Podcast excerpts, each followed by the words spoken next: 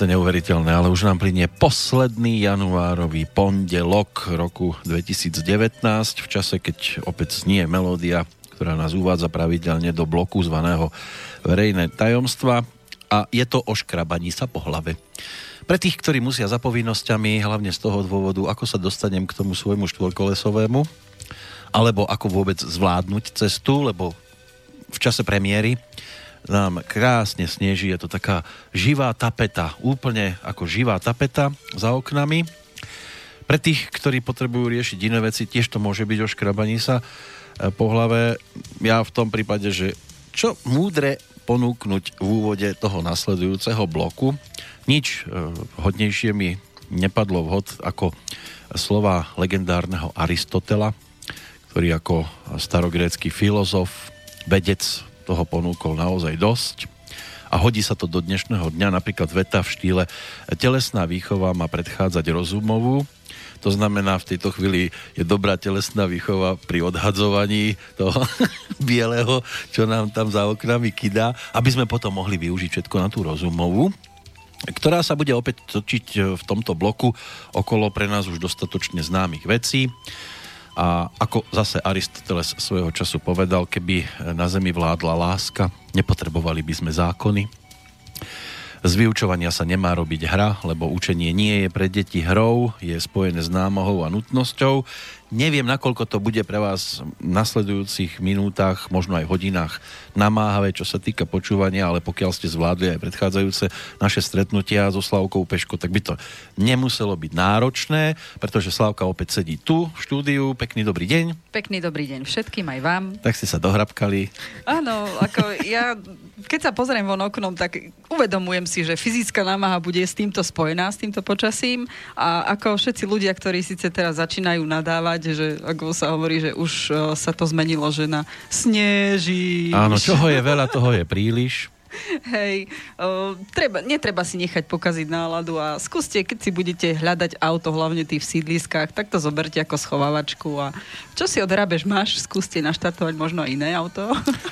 Uh, Aristoteles tiež povedal, ľudia nedokážu nepretržite pracovať, potrebujú aj odpočinok, tak kľudne si sadnite, pozerajte sa na to, aj tak si nepomôžete. Tak keď to nejde, tak to nejde. no, ale my budeme zase riešiť veci, ktoré aj keby nesnežilo, tak e, sa nám vedia do života dostať. A sú s nimi aj radosti, aj starosti. Lebo vy ste sa opäť prehrábali vo svojich naučených a naučných e, veciach a, a análoch a všetkom možnom. A ja pozerám poza ten monitor, ktorý tu mám pred sebou, opäť množstvo zápiskov, krásne zafarbených na oranžovo, na žlto. To sú také zvýraznené body na Presne nich. tak. Jujha, to ako keby ste vždy vedeli a mali čo vytiahnuť, lebo mne sa nezdá, že by ste čítali dvakrát to isté. Snažím sa nečítať dvakrát to isté, aj keď e, vždycky sa dostaneme k nejakej téme, ktorú už sme predtým spomínali a veľmi často aj ja som sa prehrábala vo svojich mailov a e, tak uh, snažila som sa výsť v ľuďom, ktorí píšu, alebo teda čo tých ľudí trápi a ak považujete život za nevyčerpateľnú studňu či už poznania, alebo chápania, alebo toho, čo môžete v sebe rozvíjať, tak potom áno, vždycky je čo vyťahovať. Hovorí sa, že pravá múdrosť je v šťastí okrasov, v nešťastí oporov. Pomáha vám to, tá múdrosť? Tak snažím sa čerpať z múdrosti iných a určite sa nevyhnem ani takým vlastným úvahám, či už sú múdre alebo nie, to ukáže čas. Tak v múdrosti. Vy sa stretávate Dovolím si to teda povedať, že aj s hlúposťou iných, lebo inak by u vás niektorí ani neskončili, keby neurobili chyby ja to vôbec takto neriešim, že či Nie je, je niekto tak. hlúpy. ťažko povedať, čo je hlúposť, lebo aj inteligentný človek môže urobiť hlúposť, ale hlúposť patrí k ľudským vlastnostiam. Nazvime to tak, že každý má právo na svoje chyby a vďaka ním rastie dopredu. Možno, že to nebude ani tak hlúposť ako niečo nevydarené. Určite, práve preto by som to hlúposťou určite nenazvala. Čo môže byť hlúpe? Aj láska je potom hlúpa. Aj múdrosť môže byť hlúpa, pokiaľ sa bavíme o tom, že niektoré múdrosti, ktoré boli v inom čase naozaj múdrosťou, tak dneska vám môžu pripadať ťažkou absurditou. Mesiac pomaly za nami z roku 2019. O, veru. Už sa začínajú naplňať určité predpovede, ktoré sme tu mali možnosť rozoberať? Áno, áno, spätné väzby, ktoré chodia aj na to, čo vlastne už som posielala horoskopy, pretože priebežne ich robím a priebežne ich posielam, o, tak o, určite tí, ktorí už dostali v januári horoskopy, tak už si pozerali, že čo sa im deje a tak, tým, že hviezdy určité sa posunuli už na konci o, minulého roka, tak ono už teraz vidno dopad toho, čo sa dialo. Postupne no. sa začína naplňať to, čo som vravela v tých, uh, v tých takých tých náhľadoch na jednotlivé znamenia a dostávam spätnú väzbu, že aha, áno, už sme to vlastne pocitili, len sme nechápali, že už to súvisí s tým obdobím. Naplňať sa môže aj naša mailová schránka. Tí, ktorí nás samozrejme počúvajú v premiére, v ten pondelok 28. januára 2019 medzi 10. a predpokladám zase opäť tou 12. hodinou, tak v pohode môžu sa pýtať na čokoľvek, ste tu naživo priestor otvorený, iba že téma jasná. Bude to o mne, o mne, o mne. Teraz nemyslím akože konkrétne, že o mne, ale ako základom bude e, to ľudské ja. Ľudské ja a súvisiace s tým, ako sme psychicky nastavení, ako to súvisí so zdravím, pretože veľmi, veľmi veľa mailov prichádza priebežne, či už predtým tie dva roky, vlastne už pomaly chodím sem, už dva roky, nie? či viac, ja neviem, priznám sa, že neviem. Ne, nepamätám si prvý dátum, ale už je to celkom dobrá, dlhá doba. Určite, viem, že nejako v Je to o vernosti už teraz. Dávno, teraz je to hej? už o vernosti. Aha, budete mi verní a ja vám. po tejto stránke to nie je problém. o, takže ono naozaj to zdravotné o, hľadisko veľmi úzko súvisí s tým, ako človek vlastne v aktuálnom čase, ako sa cíti zdravotne, aj koná a žije svoj život. Takže určite časť teraz budeme venovať tomu, že netreba iba dbať na také fyzické zdravie, ale tá psychika a tá symptomatoza, čomu veľmi málo pripisujeme e, dôraz, keď sa nám to v živote deje. V podstate si to často neuvedomujeme, že už nejakú symptomatózu prejavujeme, ktorá bude mať je otázka času prejav na tom fyzickom tele, tak e, tomuto sa budeme chvíľku venovať, pretože veľmi veľa ohlasov od poslednej e, relácie e, prišlo na zdravotnú tému chrbtica, bolesti hlavy, trávenie, ako to súvisí možno s dátumom narodenia, a všetko sa to točí okolo toho povestného trojuholníka, ktorý som už veľmi často spomínala, a to je ja, ktoré je úzko napojené na vzťahy, to znamená na my, a je to spojené so zdravotným stavom ako takým. Bude to teraz aj o láske, e, v ktorej Určite. napríklad svojho času Antoine de Saint-Exupéry povedal, láska to nie je hľadieť si vzájomne do očí, ale tým istým smerom. Určite. Môže láska, platiť? láska patrí medzi tie najsilnejšie vnútorné emócie, ktoré môžu mať až ozdravný charakter. No. A triafame do druhého tak, aby sme ho zasiahli na tom najcitlivejšom mieste, ale v dobrom. No v dobrom, pokiaľ zlom, tak bojujeme a to je zase no. nie dobré, lebo v princípe láska vzniká určite aj od toho, že chceme nielen ľúbiť niekoho, ale zároveň si uvedomujeme aj svoju vlastnú hodnotu. Ak niekto iba ľúbi niekoho iného a nelúbi sám seba, tak tam je určite nerovnováha, ktorá vplýva. Ono sa dá preháňať aj v prípade náklonnosti k niekomu inému, aj v prípade náklonnosti ku sebe samému. Určite. O narcistoch sme sa už bavili minulý rok. No ale začneme tým e, ľúbením seba samého. Určite. Môžeme začať tým, že Častokrát pod spoločenským tlakom sa správame tak, že potláčame možno to svoje vnútorné ja, ono sa to odborne nazýva, že autenticita. To je to, že sami so sebou sme vnútorne stotožnení s tým, ako žijeme, čo hovoríme, ako konáme. To je základ toho zdravia psychického ako takého. chápem, teraz sa určite zdvihla vlna nesúhlasu. Dobre sa to povie, blbo sa to robí. Uh-huh. Áno, niekedy naozaj je pre ľudí veľmi náročné urobiť niečo, čo by chceli urobiť oni sami a väčšinou sa stáva, že podľahnú tomu tlaku sociálneho prostredia, v ktorom sa pohybujú. Najčastejšie o, takéto veci, ono dlhodobo môžete zápasť, lebo vlastne začnete zápasiť sami so sebou, nie ani tak veľmi s tým spoločenským, post, spoločenským prostredím, ale s tým, že nemôžete urobiť to, čo by vás tešilo. Jasné, že práca, to je prvé, čo ľudí napadne, o, áno, nemôžem o, jednoducho povedať šéfovi to, čo si myslím. Ani v univerzitnej knižnici vyskočiť na stôl a začať tancovať rock and roll. Áno, ale napríklad medzi také základné veci, ktoré môžeme my sami pre seba urobiť, je nebrzdiť úplne svoje emócie, ale naučiť sa s nimi pracovať tak, aby ste aj mohli povedať to, čo chcete a zároveň, aby to mohlo byť aj z veľkej časti priateľné tou spoločnosťou, v ktorej sme.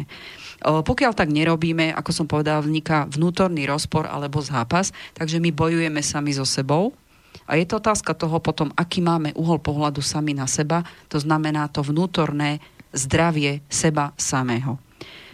Skôr či neskôr toto má dopad na jednotlivé fyzické zdravie človeka, pretože keď sa bavíme, určite ľuďom sú známe slovo čakra, uh-huh. a každý jeden vie, alebo každý človek, ktorý sa s týmto ustretol, tak vo všeobecnosti sú známe sedem čakier. A pokiaľ človek ide sám proti sebe, alebo nemôže urobiť to, čo ho robí šťastným, alebo aspoň spokojným, tak tým pádom bojuje s vlastnou srdcovou čakrou. Tá srdcová čakra je zaujímavá tým, že ona je pojitkom medzi fyzickými čakrami, jednotkou, dvojkou, trojkou a medzi o, me, o, duševnými čakrami, ktoré sú vlastne 5, 6, 7. To sú také tie všeobecne známe a veľmi veľa to môže ľuďom hovoriť, lebo s týmto už o, sa stretli podľa mňa z každého, z každého kúta to na nich kúka takýto druh ezoteriky. Je to len naozaj základná ezoterika, ale je pravda, že keď to pojitko medzi týmito dvoma čakrami sa nejakým spôsobom naruší, tak je otázka času, kedy prvé, čo sa poškodí, je trojka čakra. A trojka čakra nám hovorí o tom, že ako sme zosúladení so svojím ja v súvislosti so vzťahmi s prostredím, v ktorom žijeme. Tam samozrejme, že v trojke čakre ľudia, ktorí sa už tomu dostali, vedia, že tam je 5 orgánov, ktoré na to vplývajú. Ak nie ste stotožnení s tým, že či ste spokojní, tak prvé, čo ľudia cítia, je žalúdok, alebo začnú mať problémy s vlastnou imunitou v podobe zápalových procesov. To je prvé, čo sa udeje.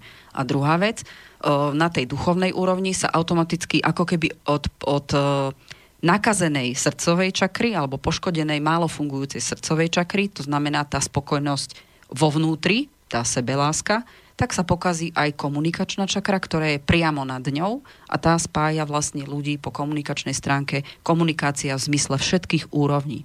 To znamená, ten človek môže mať strach niečo povedať, môže mať strach niečo urobiť, pretože na túto čakru sú napojené ruky, to znamená vykova, vykonávam to, čo myslím. Automaticky, keď sa vám zablokuje prostriedok, tak sa postupne zablokuje celé telo. A... Ono to má určité prejavy, čo sa týka fyzického zdravia, aj to si povieme. Medzi tie zápalové procesy patrí aj keď sa zapalujú lítka, alebo to je To už ste veľmi pr- nízko a to už je niečo, čo... Ja hlboko klesám často. O, dlhšie trvá, kým sa to až tam o, dostane. To znamená, že naozaj tam môže byť problém. Lebo aj vtedy má človek problém viac. všetko povedať. Uh, áno, ja viem, keď sa zapalujú lítka, tak sa človek ťažko drží na nohách, keď aj, aj vyjadrí. Osobu, ale určite to súvisí s tým, že človek sa cíti ako keby uh, zraniteľ zraniteľnejší. Uh-huh. Uh, najzákladnejšie také tie negatívne emócie, ktoré môžu poškodiť uh, takú tú psychickú stabilitu človeka, je hnev a plač. Častokrát sme vystavení takému spoločenskému tlaku, že ale však nemôžeš vybuchnúť. Vybuchnúť nie, ale povedať si názor áno. Ovládnutie vlastných emócií, ale tak, aby sme dostali zo seba to, čo nás trápi, je svojím spôsobom také umenie života. No. A učí sa to človek, každý jeden z nás, e, či som to ja, či ste to vy, alebo ktokoľvek na tejto zemi, sa to učí počas života. E, určite ak vás to poteší, nemusíte to vedieť hneď. Je potrebné, aby ste rozumeli tomu, kto ste, aby ste si dokázali vážiť samých seba a keď pochopíte samých seba, dokážete úplne ináč vnímať a možno lepšie chápať aj tých ľudí okolo. A tam tá komunikačná čakra jednoducho ako keby zažiari, lebo sa učíte s nimi ďaleko lepšie komunikovať. Ako som povedala, je to umenie života, ktoré sa učíme celý život, lebo celý život nám prichádzajú rôzni ľudia, či už vekových kategórií, alebo spoločenského postavenia, alebo e, môže to byť na naše emócie viazaní ľudia, to znamená naše osobné vzťahy, pracovné vzťahy každý tento jeden človek, ktorý vám do života príde, on vám príde preto, ono to naozaj nie je náhoda. O, príde vám preto, aby ste sa naučili nejaký druh komunikácie zvládať.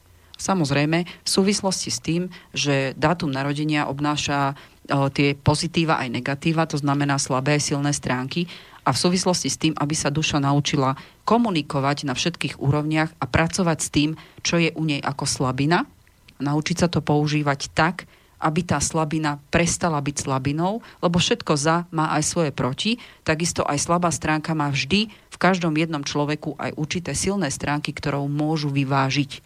Takže ano. nachádzať tú harmóniu medzi týmito vlastnosťami. Len to nesmieme nechať ako gumu naťahovať, lebo Nesmie to v jednom to momente áno, to môže prasknúť, alebo niekto vybuchne iba Áno, toto už je stav, kedy už naozaj, keď niekto už vybuchne, hej, že teda dostane taký ten uh, emočný záchvat a už z neho ide všetko aj čo, čo netreba. Jedna vec je, že to závisí od dátumu narodenia, lebo každý máme, ako keby, keď to nazveme tak obrazne, že je to taká guma alebo taká struna, ktorú každý máme inak nastavený.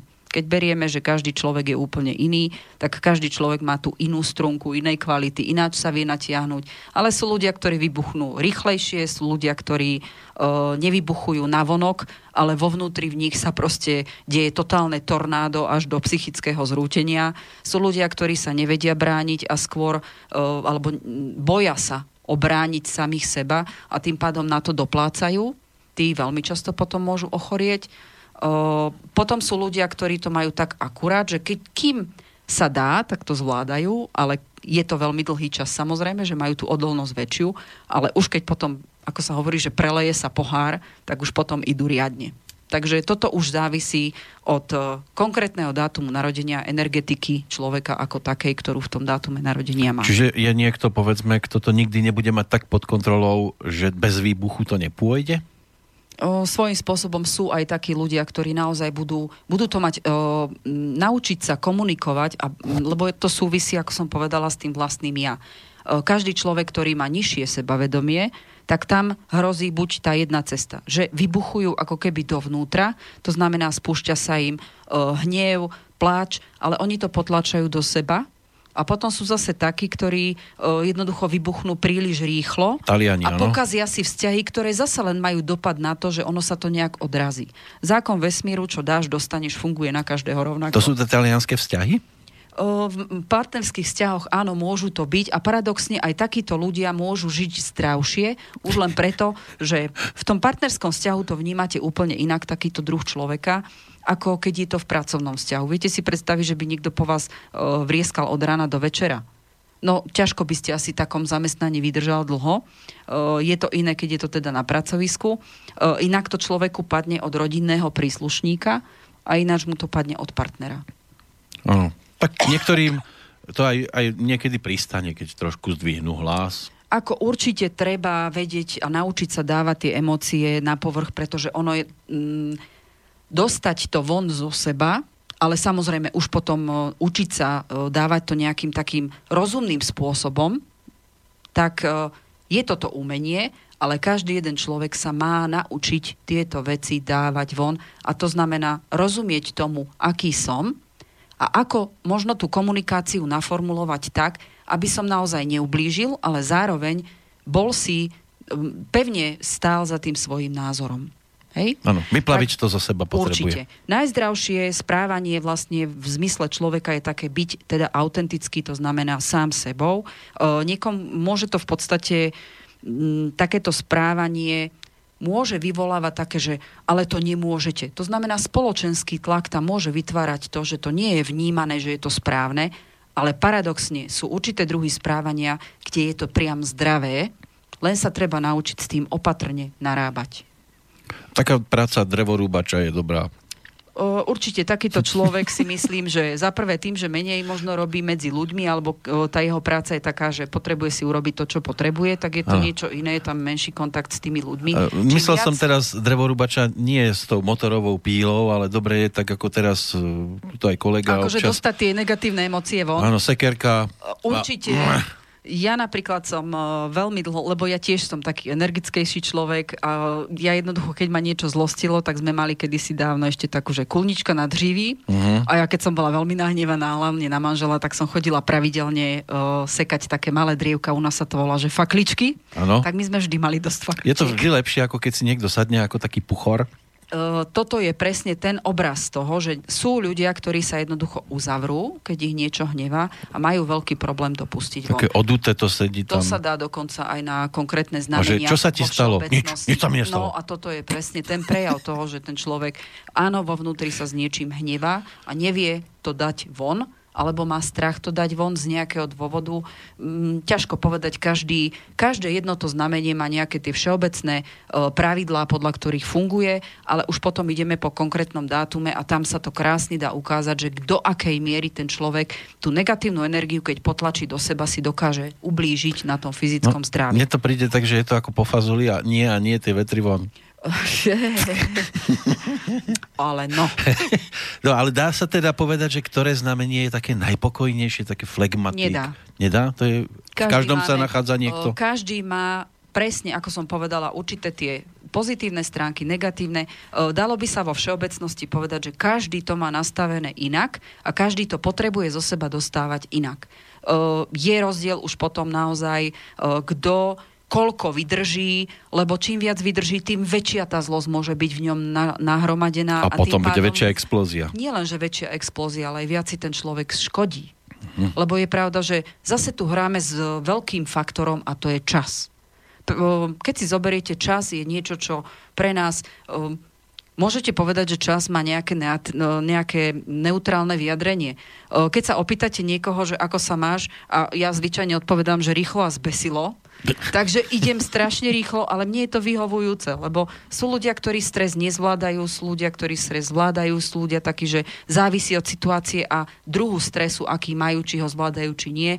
Jednoducho každý je zase to niečo, čo máme ináč nastavené, ale ten faktor času je tam dôležitý v tom, iný uh, stres zvládate uh, niekde, kde potrebujete možno splniť nejaké termíny a iný stres zvládate, keď je to v domácom prostredí, kde máte pocit, že pod tým stresom čas sa vlečie. Ako Ale sa tak... hovorí, že sú momenty, kedy 5 minút trvá väčnosť. Niekomu stres e, tu už nabral, povedzme, že tým najvyššiu hodnotu a inému ešte len začína vtedy. Presne tak. A toto už závisí od toho, kto má aký dátum narodenia, že každý máme tú, tú strunku ináč naťahovaciu, hej, a ináč, ináč zloženú, aby nám niečo vydržala a presne s ňou pracujeme. To už je konkrétne dátum narodenia, ktorý, s ktorým vlastne človek, keď sa narodil, tak je potrebné naučiť sa to samozrejme neprepnúť, aj to má negatívne. Uh-huh. Samozrejme, že to používať, lebo aj strunku, keď nepoužívate, tak vám zrdzaví a zostane vám, dá sa povedať, nefunkčná. Uh-huh. Potom pukne, pukne doslova Hej. pri prvej záťaži. Takže všetko je potrebné tak v určitej miere a správnej sa naučiť používať. Na to máme celý život. Záleží, akú strunku máte na mysli, ale Áno, keď sa a... napríklad pozrieme na takého bežca alebo bežcov, ktorí bežia nejaký beh, tak niektorí sú zadýchčaní už po prvých 100 metroch. A pre Áno, iného... sú ľudia, ktorí sú na dlhé tratia na krátke. A pre niekoho to je iba také, že to ako keby ani nebežal ešte. Napríklad, hej, každý sa radíme nejako inak, hej. Mm. A, aby som dokončila, ten e, čas je napríklad rozdielný aj v tom, že či má človek stres, keď má 20, alebo či prežíva takéto nejaké zaťažové obdobie, keď má 20, e, keď má 30, 40, 50, lebo si zoberte, že e, človek okolo 40 už má ďaleko iné životné skúsenosti, čokoľvek, čo už mu príde, už ho vôbec nemusí tak vydesiť ako niekoho, kto má 25 Takže tu faktor času aj vôbec na dátum narodenia je veľmi významný faktor, ktorý ovplyvňuje všetko, vrátanie toho, ako človek ten emočný, emočnú záťaž na svoje ja vníma a ako ho, ako keby svojím spôsobom to, to emočné, alebo tú energiu svoju pod emóciami, ako to vysiela do prostredia a čo sa mu vracia. Nie nadarmo, respektíve sú také prípady, že čím vyšší vek, tak tým aj srdečné záležitosti bývajú tam tie infarkty a podobne. O, áno, ale to je z, z iného súdka veci. Už som cehol inde. To už ste siahol trošku mimo toho, čo, čo teraz uh, hovoríme o tom, že teda tie negatívne emócie, alebo každá jedna emócia sa dá chápať aj negatívne, aj pozitívne. Ten faktor času je veľmi vplývajúci na to, či to pociťujete negatívne alebo, alebo pozitívne, pretože to, čo som povedala, mladý človek tým, že má menej skúseností, jednoducho to môže vnímať negatívne tú istú situáciu ako niekto, kto je o 10 rokov starší. Aj keď sa to, samozrejme musí sa to toho človeka týkať, lebo samozrejme, keď sa má niečo ale môže netýka... to byť úplne rovnaká situácia, každý človek v inom veku reaguje inak. Samozrejme, že, že malé dieťa by možno tú situáciu nejako stres nevnímalo. Áno, to je napríklad to situácia, je že príde kamarát, povie, priateľka je tehotná, tak kým sa to týka toho kamaráta, tak to napríklad so mnou nemôže tak zamávať, ako keby sa to týkalo mňa. Áno. A napríklad ja som sa veľa razy stretla aj s tým, že inak na to reaguje človek, ktorý si uvedomuje, že nemá o, takéto bezpečie finančné. Inak na to reaguje človek, ktorý si uvedomuje, že už finančné bezpečie má. Otázne, či je sebec alebo nie. Ano. Že sa chce alebo nie, alebo či je pripravený vyvíjať sa ďalej. To sú tak rôzne reakcie. V tej istej situácii každý človek môže zareagovať inak. U niekoho, koho by ste to nepovedali, to môže vyvolať tak obrovskú obrovskú chuť postupovať v živote ďalej, že sa napríklad toho nezlakne. Človek, ktorý nie je na to pripravený alebo nechce byť na to pripravený, lebo je to vždy uhol pohľadu toho človeka v danom čase. Uh-huh. To vníma inak. No. Častokrát to ste už určite počuli, je rozdiel, keď napríklad u žien je to také, také veľmi vypuklé, lebo tak ženy samozrejme... To brúško. To brúško je a tehotenstvo, to je prvé. to je vypuklé tiež potom. Keď žena otehotne, ja neviem, okolo 20 vníma to úplne inak, ako potom, keď žena si v 40 uvedomí, že ešte nemá deti. Uh-huh. Hej? Takže tá istá situácia a úplne rozdielna reakcia, pretože je tam vplyv času. No. No. Dôležité je, ako to príjme ten, ktorý bude Ale nastávajúcim otcom. je rozdiel, keď poviete mužovi, ktorý má 20 rokov a mu partnerka povie, že je tehotná, tiež môže na to úplne ináč zareagovať. Ano. Sú takí, ktorí sú jednoducho... Najlepšie, keď vám ten partner povie, nastavený. už si dnes druhá, ktorá by to hovorí. O, výborne.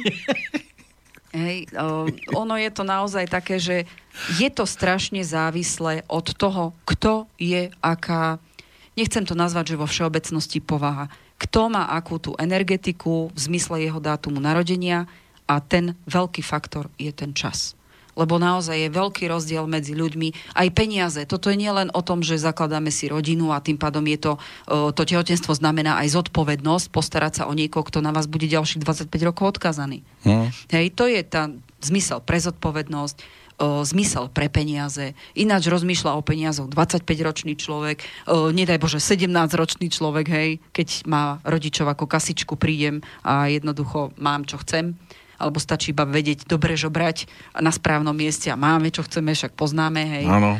Uh, iné je, keď to 30-ročný človek začne rozmýšľať nad peniazmi. A nemá a iné u koho je, žobrať. Už, keď už 40-ročný človek, ktorý už má aj skúsenosti, má už aj nejaké tie negatívne veci, na ktorých sa mal poučiť. Je to veľký rozdiel medzi tým. A samozrejme, v dátume narodenia každý človek má uh, zakodovaný ako keby postoj k peniazom a ten život mu ukazuje situácie, kde sa môže všade rozvíjať. Takisto aj tie to správanie a to naučenie sa brániť si seba samého znamená, že keď idete proti niečomu, kde spoločensky sú zaužívané iné praktiky, znamená to, že toto je situácia, kedy ako keby neposluchnete to, čo sa očakáva.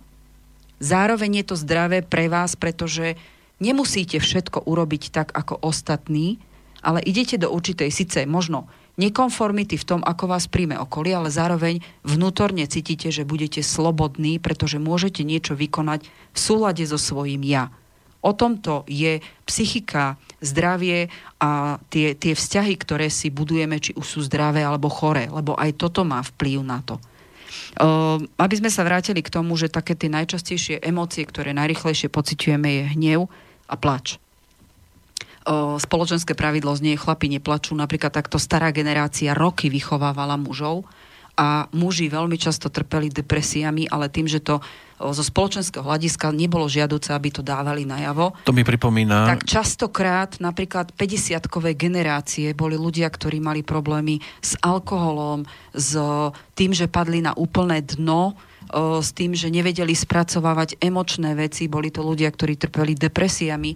Ja o, prišla som o, k týmto veciam tak, že mi chodili ich deti, že nevedia nejako komunikovať so svojimi rodičmi a že proste ich rodič sa správa takto a takto. Naozaj tá 50-ková generácia patrila ešte medzi starú generáciu, ktorá bola zmi- vychovávaná podľa nejakých spoločenských pravidiel, ktoré sa vyžadovali a niečo mimo toho vybočiť bolo nežiadúce. Ja a to je to potláčanie toho ja. Skočím práve, ma napadlo v tejto súvislosti, e, keď bol pohreb princeznej Diany, ano. tak e, chlapci, ktorí kráčali za tou rakvou, tak nemohli na verejnosti prejavovať tie emócie, tam to bolo tak mm, nastavené. Áno, v týchto, nazvem to tak, že... Kruhoch. O, kruhoch šlachty, o, tam sa veľmi často tá tá etiketa musí dodržiavať. Ale napríklad uh, veľmi sa mi páči, že keď už ste spomenuli vlastne princeznú Dianu a jej synov, ona podľa mňa už bola jedno z tých indigových detí. A jej dátum narodenia je taký, že tamto indigové nastavenie už bolo, len bola v takom spoločenskom kruhu, kde ona bola tá, ktorá bude rozbíjať tie pravidla.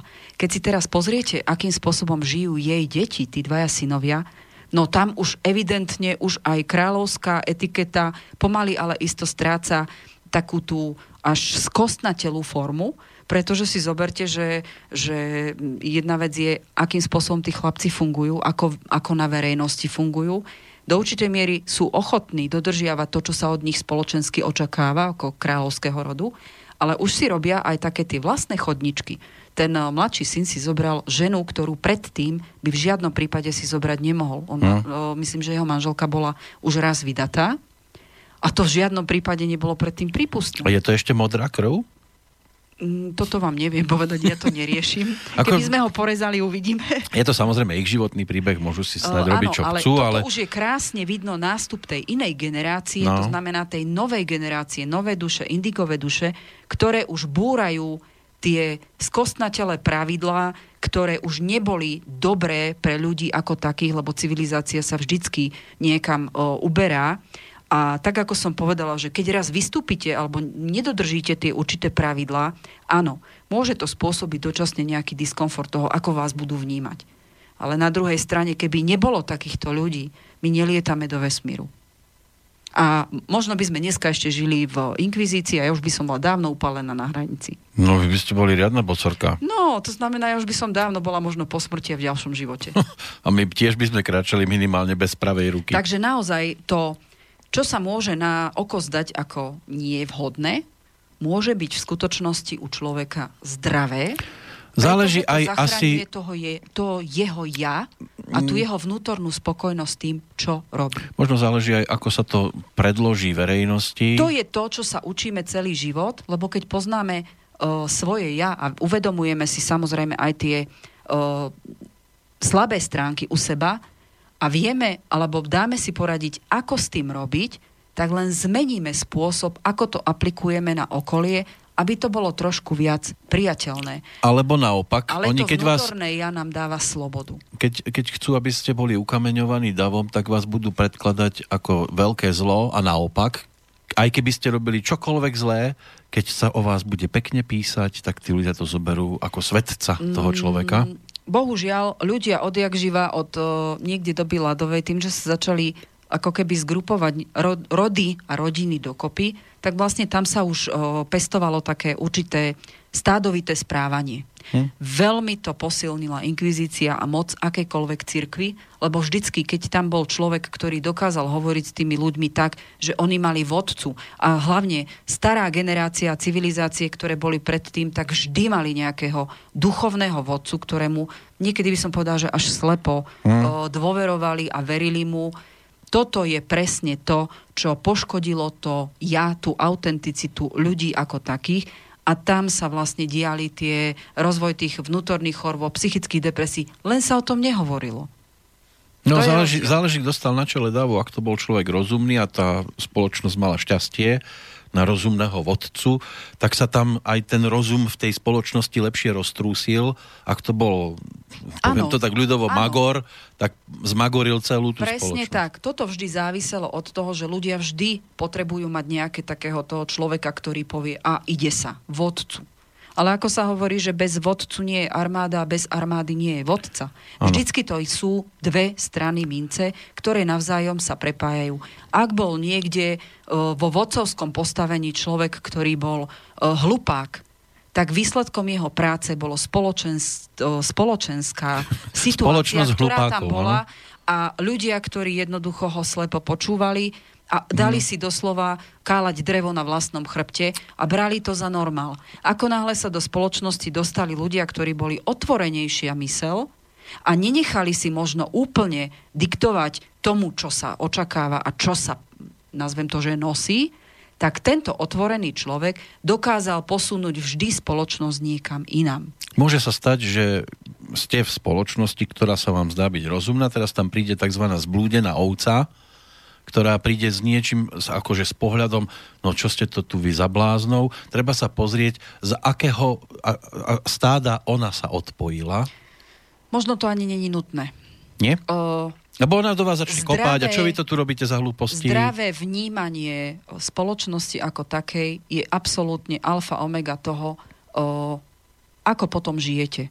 Lebo, ako sa hovorí, nemusíte si pre, sú ľudia, ktorí si prečítajú, nazvem to tak obrazne, jednu knihu a podľa nej sa snažia žiť. Pritom zabúdajú, že existuje ďalších x kníh, ktoré im rovnako môžu dať múdru radu. Dobré je vypočuť si, Dôležité je vybrať si to, čo, čo vnútorne, ako sa hovorí, kde je srdce, tak to je v poriadku. Keď raz to, čo počujete, vnímate alebo urobíte také, že áno, ste s tým aj stotožnení, to je to zdravé vyváženie toho ja no a zdravia ako také. Len ako sa v Čechách hovorí, komu není z húry dáno, ten môže listovať v čom chce to je jedno. Aj takýto človek, lebo sme na rôznej duchovnej úrovni. Ja nevravím, viete si predstaviť, že by spoločnosť bola o samých vodcoch, veď by sme sa tu povraždili. No tak Hej? jasné, ako dva ja ako húti na jednom smetisku. A ja som dominantnejší typ, jednoducho, ja si tiež nenechám skákať po hlave, keby to tak nebolo, tak sa neživím tým, či sa živím. Aj to, ale ja keby ste teraz, teraz si predstavte, ako by to vyzeralo u vás doma, keby ste obidvaja boli takí dominantní. Sa, no áno, aj to tak chvíľku bolo, kým sa to vyštrngalo. No, no jasné, že sme sa vadili doma ste ako psi. kľúčami. Nie, vyvadili sme sa ako psi a nakoniec sa nejaké tie pravidla urobili. A? A dnes to je t- ako tak dobré.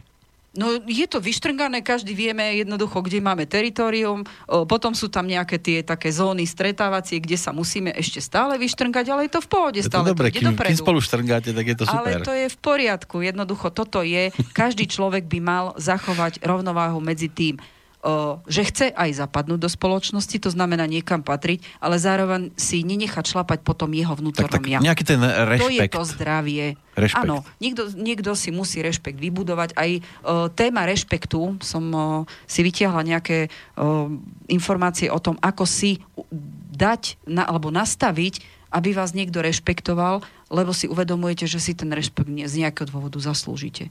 Aj toto je jedna z takých tém, o ktorých, keď sa budeme baviť o takom osobnostnom rozvoji, kde si stanovovať tak vo všeobecnosti tie pravidlá, čo už je alebo čo nie je pre nás správne, aby sme sa vedeli dobre rozhodovať aby sme mali rešpekt, ktorý si zaslúžime, prípadne aký, aký, aké ten druh rešpektu môže byť alebo ako ho nastaviť. Toto sú všetky veci, ktoré postupne od toho ja budeme rozvíjať, lebo veľa otázok je o tom, že ľudia vlastne majú problémy s tým, že či urobia tak, ako oni cítia, alebo urobia to, čo sa očakáva.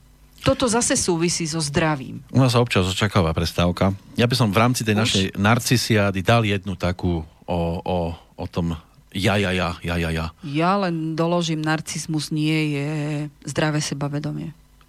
No, ale toto v tejto pesničke bude o tom Dobre. narcisovi, ale myslím si, že to bude také inšpiratívne aj do ďalšieho rozprávania. A.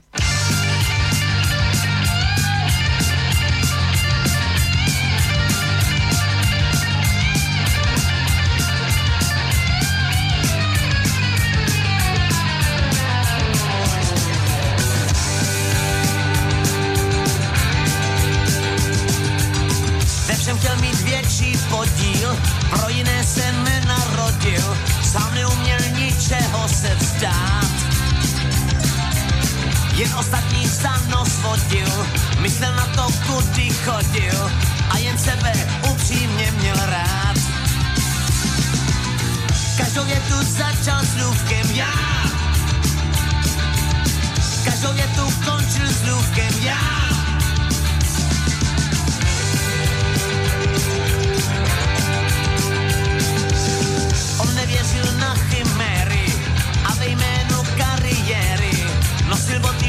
knížkou dozadu. Nikdy nepsal verše ženě, když se tvářil unuděně, když si k němu přišel o radu. Každou větu začal slůvkem já,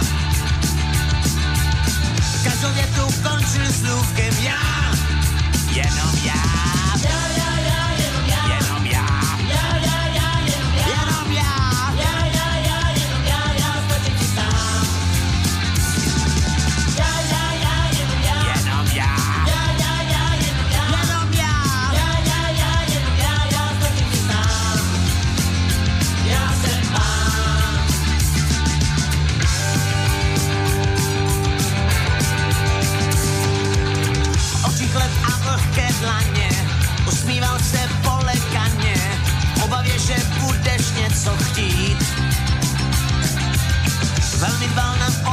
Osobitost, povýšil svou sebelítost na ten nejušlechtilejší cit. Každou větu začal slůvkem já, každou větu končil slůvkem já, jenom já.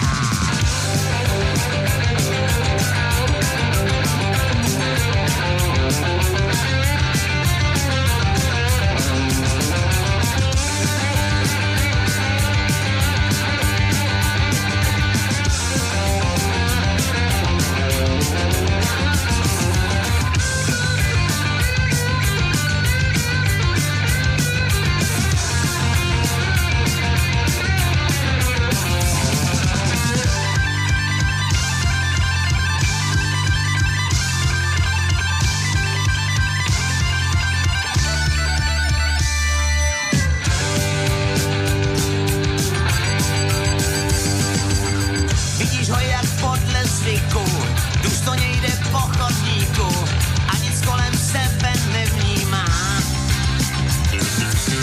Do stop padá sůl a písek, jednoho dne nevrátí se a nikdo si té ztráty nevšímá.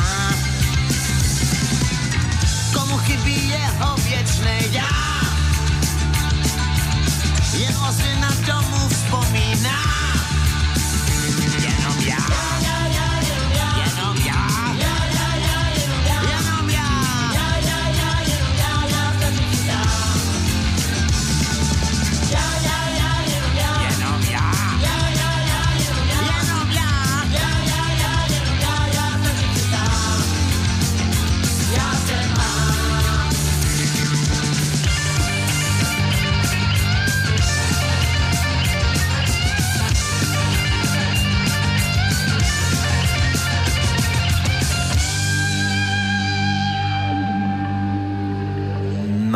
Toto snad netreba predstavovať. Pre tých, ktorí pamätajú rok 81 a prácu Zdeňka Rytířa, tak to sa premietlo do pesničky, ktorá dostala podtitul e, Sobectví, lebo aj to býva povahovou vlastnosťou tých narcisov. Samozrejme, že napríklad Láska tam bola premietnutá do pesničky Oknome lásky, to je to legendárne Ty, ja, sme my, my a náš je sviet. Našťastie to bolo aj o súčasnosti, nielen o minulosti, lebo niekedy sa to rozdelí.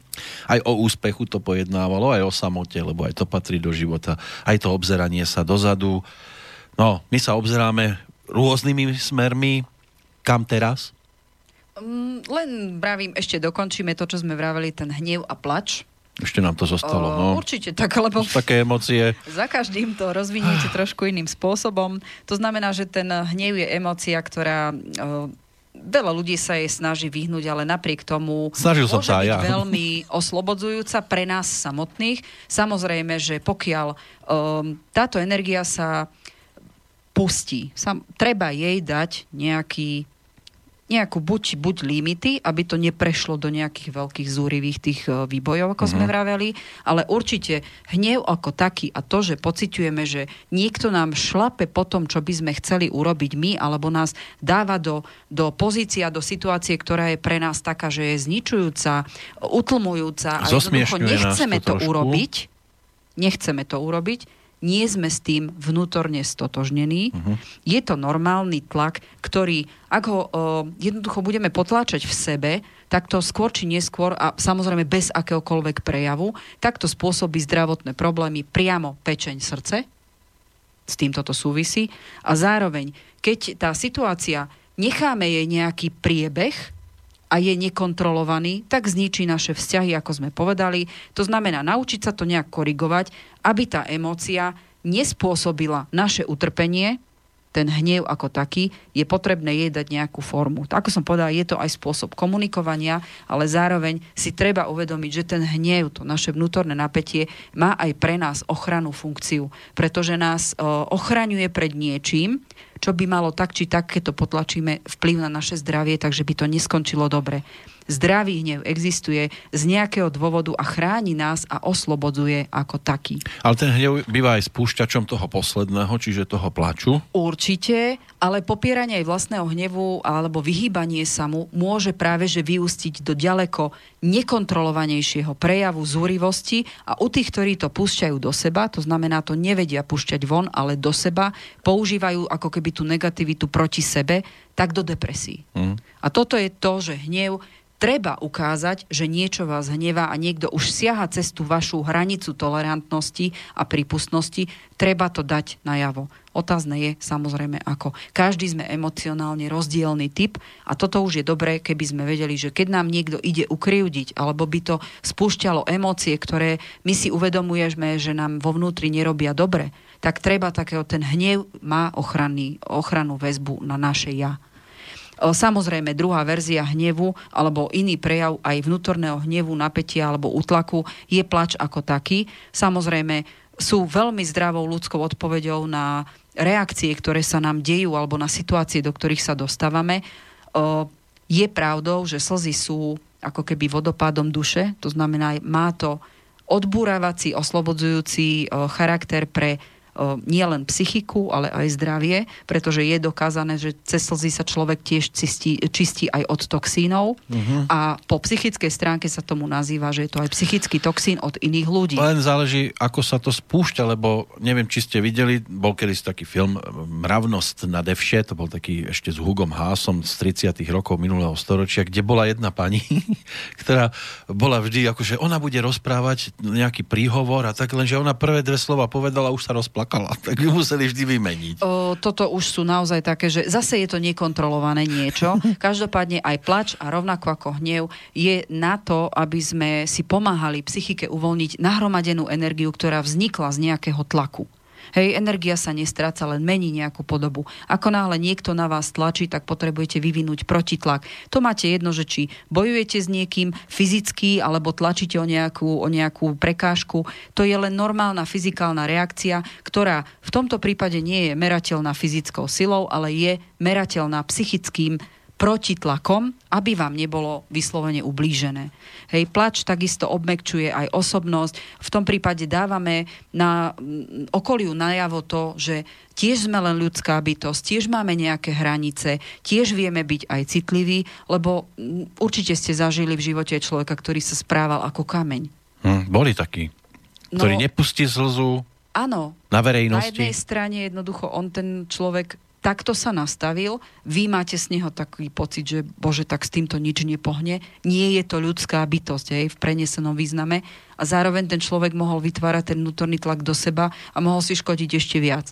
Takže prejaviť okoliu, že ste normálny človek s emóciami, ktorý sa učí nejako to prejavovať, či už sú to negatívne emócie, pozitívne po- emócie, lebo tie pozitívne emócie poznáte veľa ľudí, ktorí sa boja tešiť spontánne len preto, lebo čo by druhý na to povedali. Mm treba si uvedomiť, že ten tlak toho spoločenského okolia môže byť tak priveľký na tú našu psychiku a nezdravý, že naozaj neuchrániť si to, čo na, v nás tvorí tú autenticitu, je nezdravé v prvé rade Len pre nás. Tam sa to potláčalo už na školách, lebo viete, ako malé deti. To sa učilo, Urá! ale sme tu na to, aby sme tie veci, ktoré pre nás nefungujú a robia z nás chorých ľudí, aby sa jednoducho dali preč. Oni tu nemajú čo robiť, lebo my sa potom nerozvíjame. A ja sa veľmi teším, že už konečne aj, aj téma školstva je jedna z tých vecí, o ktorej sa budeme tu baviť, pretože aj toto sú veci, kde my ako rodičia máme právo a možnosť pomôcť tomu dieťaťu, aby sa nehambilo prejavovať a obzvláštne emócie, ktoré sú o radosti, o spontánnosti, Jednoducho to treba dať von. A takisto to platí aj pre, pre emócie, ktoré síce vnímame negatívne, ale je potrebné s nimi sa naučiť robiť, pretože človek, ktorý vybuchne iba raz za čas a spustí doslova tornádo, môže byť o mnoho škodlivejší pre seba aj pre okolie, alebo to tornádo, ktoré spustí emóciami, môže tak e, zničiť všetko, čo za tie roky alebo za, tie, za tú dobu potláčania vybudoval, že on si svojím spôsobom zase len uškodí, ale niekde už inde. Hmm. Takže toto je potrebné držať v takej správnej miere. A druhá vec, myslím si, že pod tým tlakom toho, že sme sa naučili žiť v nejakých skostnatelých pravidlách hry, ukazuje aj jednu podstatnú vec. Prestali by sme, alebo prestali sme sa emočne vyvíjať a nová generácia indigových detí oni nastavili zrkadlo spoločnosti ako takej a oni sú tu na to, aby to aj zbúrali a my im máme pomáhať, lebo to emočno patrí k nám. Ináč zase ochorieme. To je to, že nám táto nová generácia ukazuje, kde sme sa sami stali chorými, lebo sme si to zvolili pod nejakým absurdným tlakom priateľnosti alebo nepriateľnosti spoločenského postavenia alebo spoločenského správania. A civilizácia sa vždycky mení a rozvíja, keby to tak nebolo, tak dneska sme ešte dinosaury. Hej. Vždy, každá zmena znamená nejaký život. Keby to tak nebolo, tak ťažko povedať, či sa vyvíjame do dnešnej podoby. Niektorí a my tak vyzeráme tú aj zmenu, teraz. jednoducho my sa jej nemáme bať, ale máme ju príjmať a tvarovať tak, aby sme boli na tom lepšie. Uh, povedali sme si plač. Ďalšia taká vec, ktorá sa veľmi vníma alebo ľudia ju veľmi často pociťujú a majú problém s tým a to je taký pocit stratenosti alebo osamotenia v spoločnosti. E, môže sa to prejavovať tiež aj v partnerskom vzťahu, no sme vo vzťahu a každý sám. O partnerských vzťahoch a o takomto nepríjemnom stave cítenia sa toho, že síce sme spolu, ale nič spolu netvoríme, alebo to, to proste pozná, podľa mňa minimálne každý človek zažil aspoň jeden takýto vzťah, kde to takto mohlo dopadnúť horšie, pokiaľ je to už manželstvo. Stále je to niečo, keď si uvedomujeme, že sa dá s tým robiť a byť stratený sú to dve veci, ktoré na prvý pohľad môžu sa zdať, že sú negatívne, paradoxne sú pozitívne pre to naše vnútorné ja. Keď sa cítime stratení, o, Prvé, čo je, štartuje sa nám strach. Áno, súhlasím, strach, pokiaľ je človek doslova, že, že stratí zmysel č- no, života, je to veľmi negatívne. Ale ak chápeme strach ako motivátor všetkých vnemov, s ktorými sme sa narodili, môže byť veľmi pozitívny na to, že môžete doslova objavovať v sebe nové možnosti, nové schopnosti a keď si poradíte aj v ťažšej situácii, takže nikto vám nemá kto poradiť alebo pomôcť, alebo nemáte nikoho, s kým by ste mohli toto rozdiskutovať, tak si paradoxne uvedomujete také veci, ktoré za normálnych okolností by ste nevedeli, že nimi disponujete a vám to ukazuje schopnosti, ktoré môžete využívať. O, situácia napríklad, o, dostanete sa do cudzieho prostredia, nasadnete na blbý vlak Hej? Uh-huh. Jednoducho stane sa, hej, človek v roztržitosti robí aj iné blbosti, nasadnete na blbý vlak, Idete opačným smerom. idete opačným smerom, prvé, čo je, čo sa spustí. No panika, strach, ale je, za, je zaujímavé, že človek pri takomto pozitívnom strachu dokáže okamžite začať rozmýšľať, a teraz čo idem urobiť. A začne proces rozmýšľania, čo ďalej keď vystúpi v inom meste a nevie, čo teraz ďalej, alebo o, vystúpite v meste v taxiku, kde ste nechceli a zrazu neviete, na akej ulici ste a potrebujete sa niekam inám dostať. Znova objavujete schopnosti, koľko ľudí, kým sa im to nestane, nezistí, že majú veľmi dobrý orientačný zmysel. No ja napríklad mám životnú skúsenosť, kedy dostala som na Valentína od môjho manžela uh, GPS-ko, No, čo čert nechcel. Aby ste trafili prišla, domov. A, tak ja som starý blúdar, takže to je, nie že domov, ale aby som sa vyznala v Bratislave, čo Bratislava bola pre mňa akože panoptikum. Pekné. Takže ja som prišla pekne prvýkrát takto do Bratislavy, alebo nie, že prvýkrát, ale po, e, s navigáciou prvýkrát. No samozrejme, že sa mi vybila baterka, lebo som zabudla, že to treba dať do elektriky. No tak ako mala som síce GPS, ale bolo mi na dve veci. Mm-hmm. Tak teraz panika hrôza, hej. Ja som normálne si uvedomila, vlastne ja mám jazyk, tak čo sa bojím. Hej? Tak som zaparkovala na najbližšom mieste, samozrejme tam, kde netreba. Uh-huh. A iní ľudia by sa báli, že ich chytia po, policajti. Ja som si odstavila policajtov a nechala som sa normálne policajným autom navigovať tam, kde treba. To bolo Oni ma zobrali GPS. možno za blbú, usmiali sa, ale ma odprevadili. A takéto GPS vám nikto Ale nedá. normálne by vás to nenapadlo. Mhm. Hej, tak šialení ľudia robia aj šialené nápady a občas to môže takto dobre vypáliť. To som tým chcela povedať, že to, že sa cítite v niečom stratený, vám dáva možnosť pracovať, keď sa ponoríte do seba so schopnosťami, ktoré sa vám zopínajú len pri úplne novo vzniknutej situácii, v ktorej ste doteraz neboli. Takže treba sa na to pozerať, že to tiež nie je zlé. Vlado nám píše. Zdravím, pre mňa je hnev impulzom k činu, ináč som dosť lenivý. V 90% mojich hnevov je výsledkom pozitívny stav, napríklad sa nedokážem pozerať. Ako niekto niečo nevie urobiť, tak sa nahnevám a urobím to sám. Neviem však, čo si o mne myslí ten človek. Horšie, že čím som starší, tým menej ma niečo vie naštvať, ale žijem pokojnejšie. Áno, to znamená, že to, čo vo vás hnev o, vzbudil, je určitý druh sebestačnosti. A čím ste starší, tak tým viac, ako sa hovorí, že človek si uvedomuje, že čím je starší, tým menej potrieb má takých, že by ich nevyhnutne k životu potreboval. Mladý človek úplne ináč rozmýšľa, čo je pozitívne, že vás vlastne tá, ten hnev, to je to pozitívne premenenie energie, ktorá vzniká vo vás na to, aby to bolo v niečom dobré. Len v tomto prípade si dajte pozor na to, že takíto ľudia, ktorí idú systémom, kým ti to vysvetlím, urobím si sám, To sú ženy väčšinou také. Mm, áno, oni to robia prirodzene tým materským inštinktom, že sa starajú o chod domácnosti, až niekedy to naozaj na tom by museli mať Povysáva ona radšej. štvoro rúk, áno, a hej, e, manžel tak nikdy nepovysáva, ako povysávam ja, bla, bla, Aj bla. to? to sú tie také vnútorné výhovorky, prečo toto robíme, ale paradoxne, takíto ľudia, keď si neuvedomujú, do akej miery už to ide, tak si vybudujú okolo seba armádu lenivcov a potom pod, tom, pod touto ich činnosťou, keď už je toho moc, sa to môže zvrtnúť ešte aj proti ním, pretože si uvedomia, že robia všetko a dookola nič. To áno, ale niektoré ženy sú uh, tak akože spokojné v tej pozícii generála, keď napríklad prídete do kuchyne a ona to tam má všetko tak pekne poukladané a keď niekto niečo Ako prehodí, keby ste o mne hovorili. áno, prehodí niečo, to nie sem, to musí byť tu, lebo to ja mám v abecednom poradí. E, Zmysel pre systematickosť nie je, samozrejme, že keď to není prehnané puntičkárstvo, je to niečo, čo človek má nastavené, že takto by to mal mať, aby to pre neho znamenalo, je to v poriadku, je to pre mňa orientovateľné. Tu stále platí pravidlo, ako ja hovorím, moja firma, moje pravidla. Keď je to raz moja kuchyňa, tak to bude po mojom. Komu sa nepáči von z mojej kuchyne, alebo mi môže robiť tak akurát, že pomáhať. Keď tam nebudem, bude musieť hľadať, ale takisto očakávam, aby mi to vložil tam, kde to vyhovuje mne, lebo stále je to moja kuchyňa. To mi pripomenulo ešte film, tuším, že sa to volalo Noci s nepriateľom. Neviem, či ste videli s Juliou Roberts. O, dačo sa mi mári, že on bol až psychopat. Áno, myslím, a ona hej, potom ušla. zbadala, že je tam v tom prípade, keď videla, že sú utierky zase všetky rovnako vystreté. Zase, ona toto, čo mala negatívnu skúsenosť, použila na to, že ho vedela stopovať a vedela vlastne zistiť aj tie jeho slavé stránky. Samozrejme, že všetko, každá jedna vlastnosť, keď je prepisknutá cez nejaké hranice, tak to má aj negatívne všetko. Každá jedna vlastnosť má pozitívny aj negatívny aspekt. Je úplne jedno, o čom sa bavíme. Aj láska, keď je v hraniciach toho, že milujem a nechám aj milovať, to znamená, nesiahate na cudziu autenticitu, je v poriadku.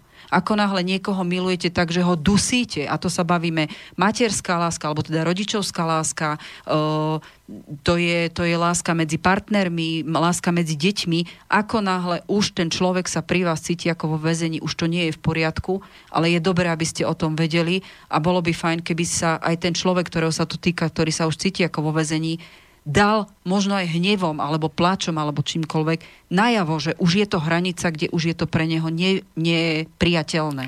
No hrozné bývajú aj tie koberce so strapcami. Lebo viete, niekto prejde s papučami, rozk- skrčí to všetko a zase príde, mamina príde a hneď to pekne musí učesať. Mm, V rámci psychomedicíny sa dá povedať, alebo astromedicíny a astropsychológie sa dá povedať, že toto je prejavom toho, že ten človek potrebuje, on je vo vnútri možno v neporiadku a takýto poriadok, ktorý sa dáva navonok, dať, dať pod kontrolu, lebo je to presne o tom, tak je to len svedčí o tom, že tento človek potrebuje vo vnútri vyriešiť v, také vnútorné procesy, ktoré bývajú ďaleko, ďaleko ťažšie, ako je len to, že je neuprataná izba.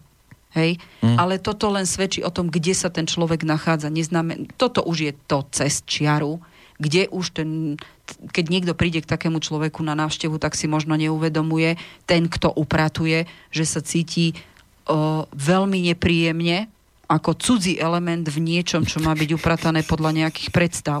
O, predpokladám, že taká návšteva sa často neopakuje. Aj to, Hej. ale niekedy aj povedzme, že e, je tam pracovný stôl, ja mám na ňom svoj neporiadok, ale vyznám sa v ňom a teraz no. prídem domov a tam je upratané a teraz ja neviem nič nájsť.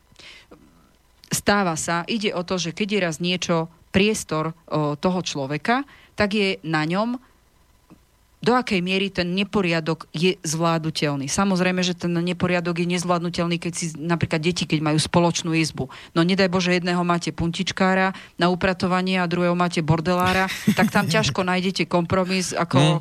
To musíte rozdeliť e, izby. Hej, lepiaca páska na podlahu a toto je tvoje, toto je tvoje. Tak. Alebo potom naozaj urobiť všetko preto, aby mali takéto dve deti ísť každý svoju izbu a dôležité je, a to mamky nerobia, uh, uvedomiť si, že kým tomu dieťaťu nezačne ten bordel vadiť, tak jednoducho si ho nezačne upratovať. Mm. Mamka nabehne, uprace, no jasné, že nemá dôvod si to dieťa to upratať. To už sú chyby pri tej výchove, ktoré tiež budeme spomínať v súvislosti, lebo sa to prejavuje to sa dá na neporiadku, ale treba sa naučiť chápať, čo za tým je.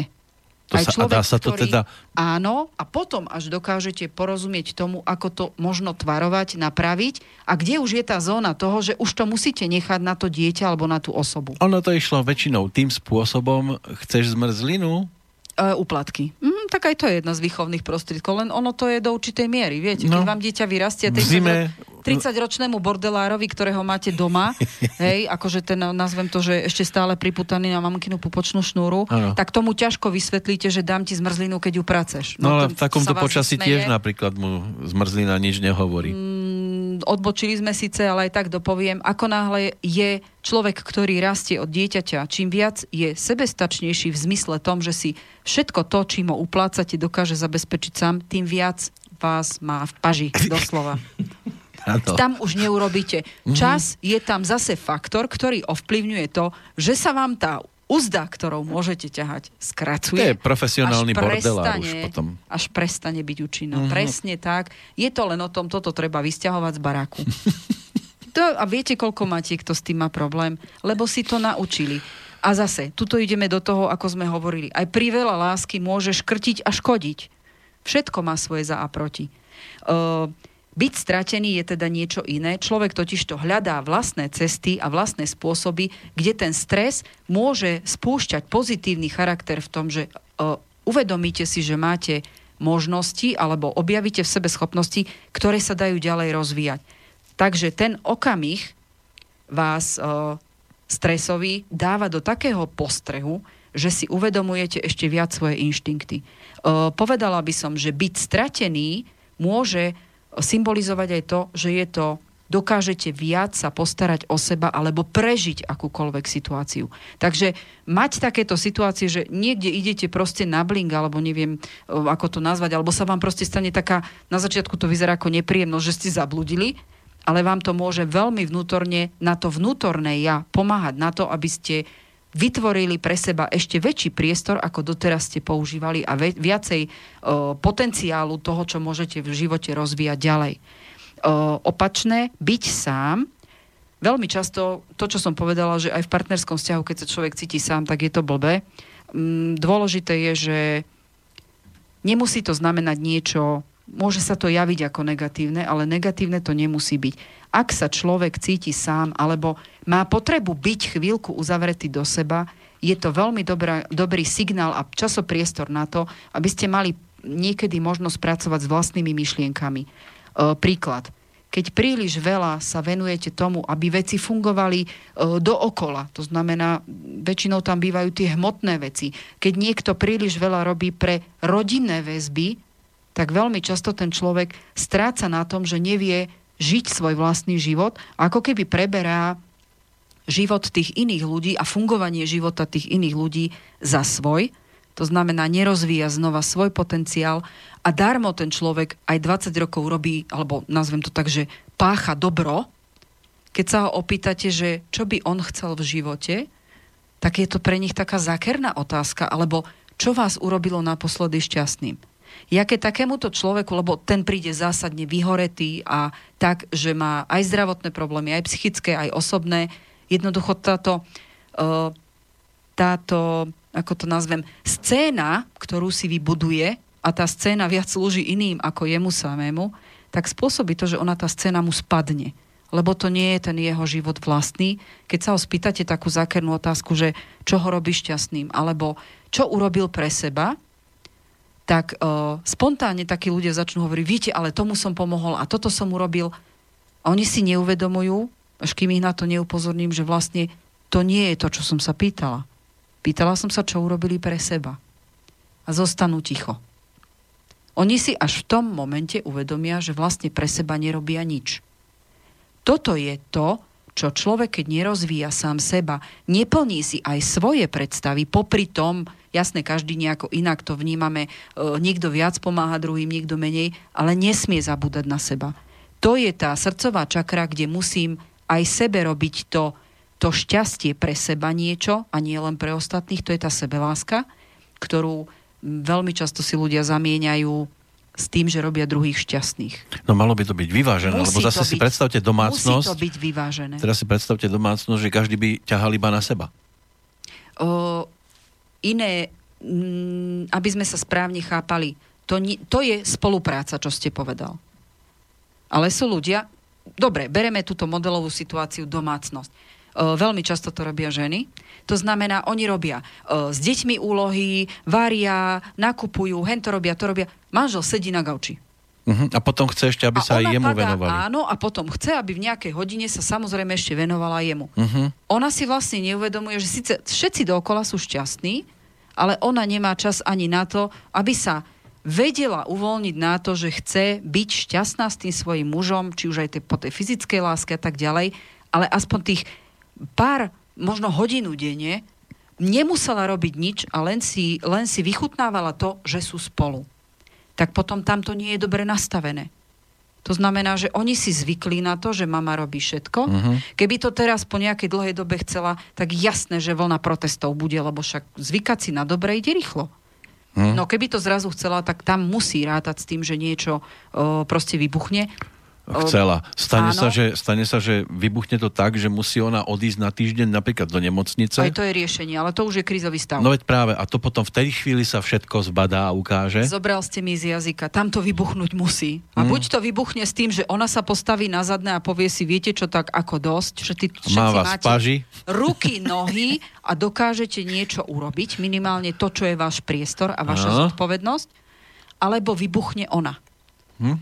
Ale toto je jedno, takýchto ľudí nenájdete len v rodinnom kruhu, tom najbližšom, hej, to znamená v zmysle mamka, alebo nechcem to iba mm, dávať na, na energetiku mamy, ale mama jednoducho naozaj je taká, že veľa tých vecí je iba na nej. Ale je to o tom, že takýchto ľudí nájdete aj v pracovnom priestore, že oni pomáhajú ostatným a sami nemajú urobenú robotu. vy ste sa určite stretol s ľuďmi, ktorými sa ktorí sa stiažovali na to, bože, ja mám takú kolegyňu a za každým príde za mnou, som jej to 500 razy vysvetlovala a za každým príde a za každým to musím urobiť ja. Mm. Nemusí. A toto je to vnútorné nastavenie, aby nám niekto neubližoval. Toto je potrebné vedieť, pretože samozrejme, že to má dopad o, na psychické zdravie v tom, že vy sa s tým trápite a raz skôr či neskôr sa z toho zrútite, lebo ste nešťastní a robíte priveľa. Na fyzické s tým, že narobíte sa ako somár a robíte ešte aj robotu za druhých a na výplate to zrejme nemáte. Mm. Ja by som veľmi chcela vidieť, či takýto človek, lebo predpokladám, že teraz kade komu bliklo, že aha, aj mne sa to stalo. Typujem na 90% ľudí, ktorí nás počúvajú teraz alebo v repríze, sa im to stalo. Pretože je to normálna životná skúška nastavovania toho ja tak si povie, ja by som chcela vidieť, skúste si od toho kolegu, ktorého takého máte, že za neho si uvedomujete, čo všetko robíte. Choďte si vypýtať nejaké percento z jeho platu, som zvedavá, ako sa bude tváriť. A v princípe to robíte vy. O, tu by som použila príklad matiky. Môžete robiť veci len na 100%. Ak robíte na 120, tak už tých 20% berete z roboty niekomu inému. Tak si to nechajte vyvážiť na výplate. Alebo to prestante robiť.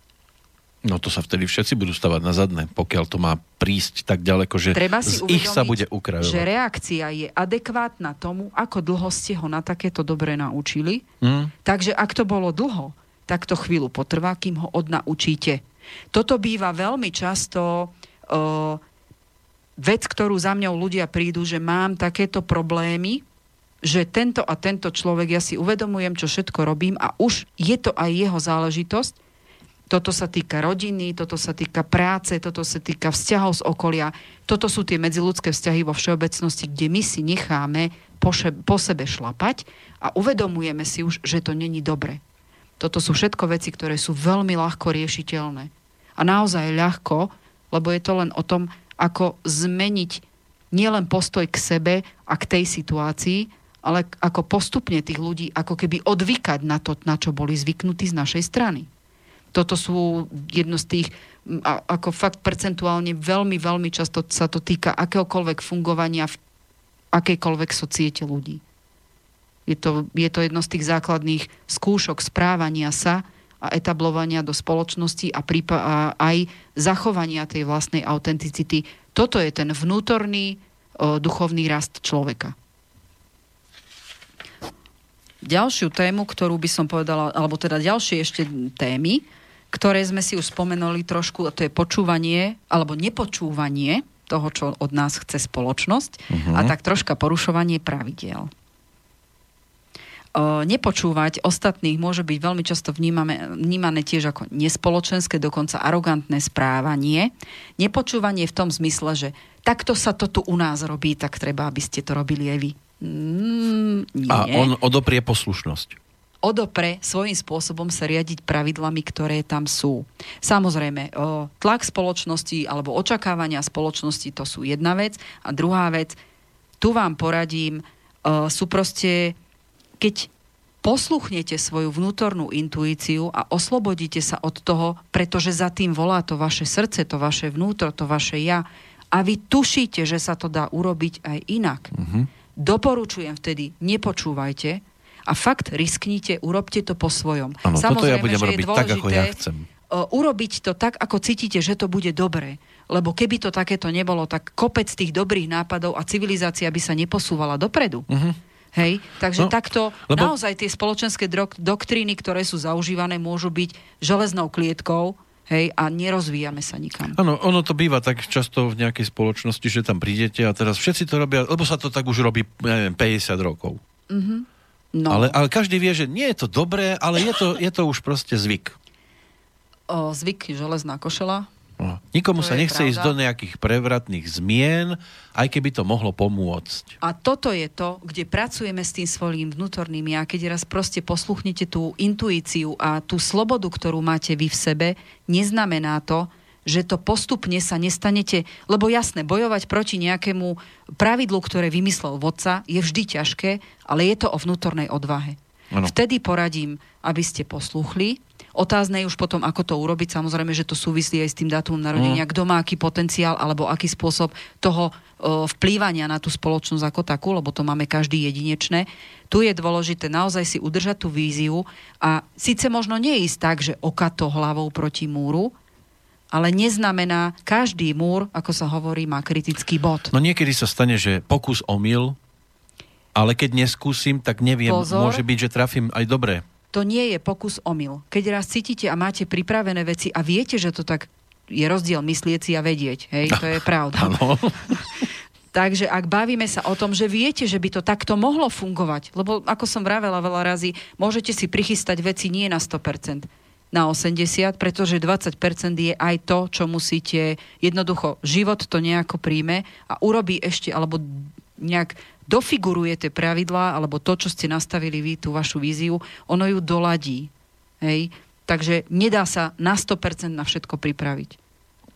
Jednoducho tá improvizácia k životu patrí a je treba, aby ľudia sa naučili s ňou robiť a počítať s ňou, lebo kto sa nau, naučí len robiť, pripravím sa na 100%, tak potom veľmi často býva tými 20% naozaj sklamaný. A to no. je nie dobré aj pre neho. No to je v prípade médií tak fungovalo kedysi, vždy keď prišiel niekto s nejakou novinkou, tak tí, ktorí dovtedy fungovali v takých tých už aj skostnatelých stavoch, tak to, takto sa to predsa nerobí a takto médiá nemôžu fungovať. Potom sme prišli napríklad my, tzv. alternatívci, ktorí to zase robia inak a oni vám povedia, no ale to, že za to, že vaše ihrisko má čiary a bránky, to ešte neznamená, že ste futbalové mužstvo.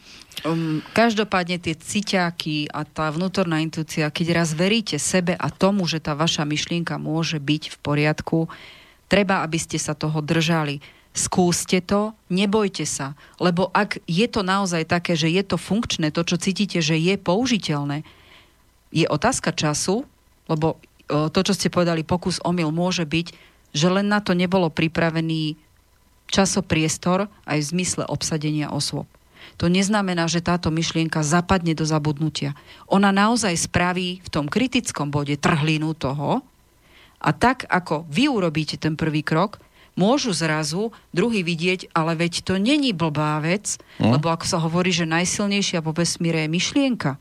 Vy už tým, že poviete niečo, dávate myšlienku iným ľuďom a tam už tie sily sa môžu začať postupne spájať. A ak vám to nevyšlo teraz, že to nemá tú konkrétnu podobu hneď už aj ako ste to vymysleli, neznamená to, že to nebude o mesiac, o rok, ale s tou myšlienkou ako s energiou nebudete tvoriť len sami.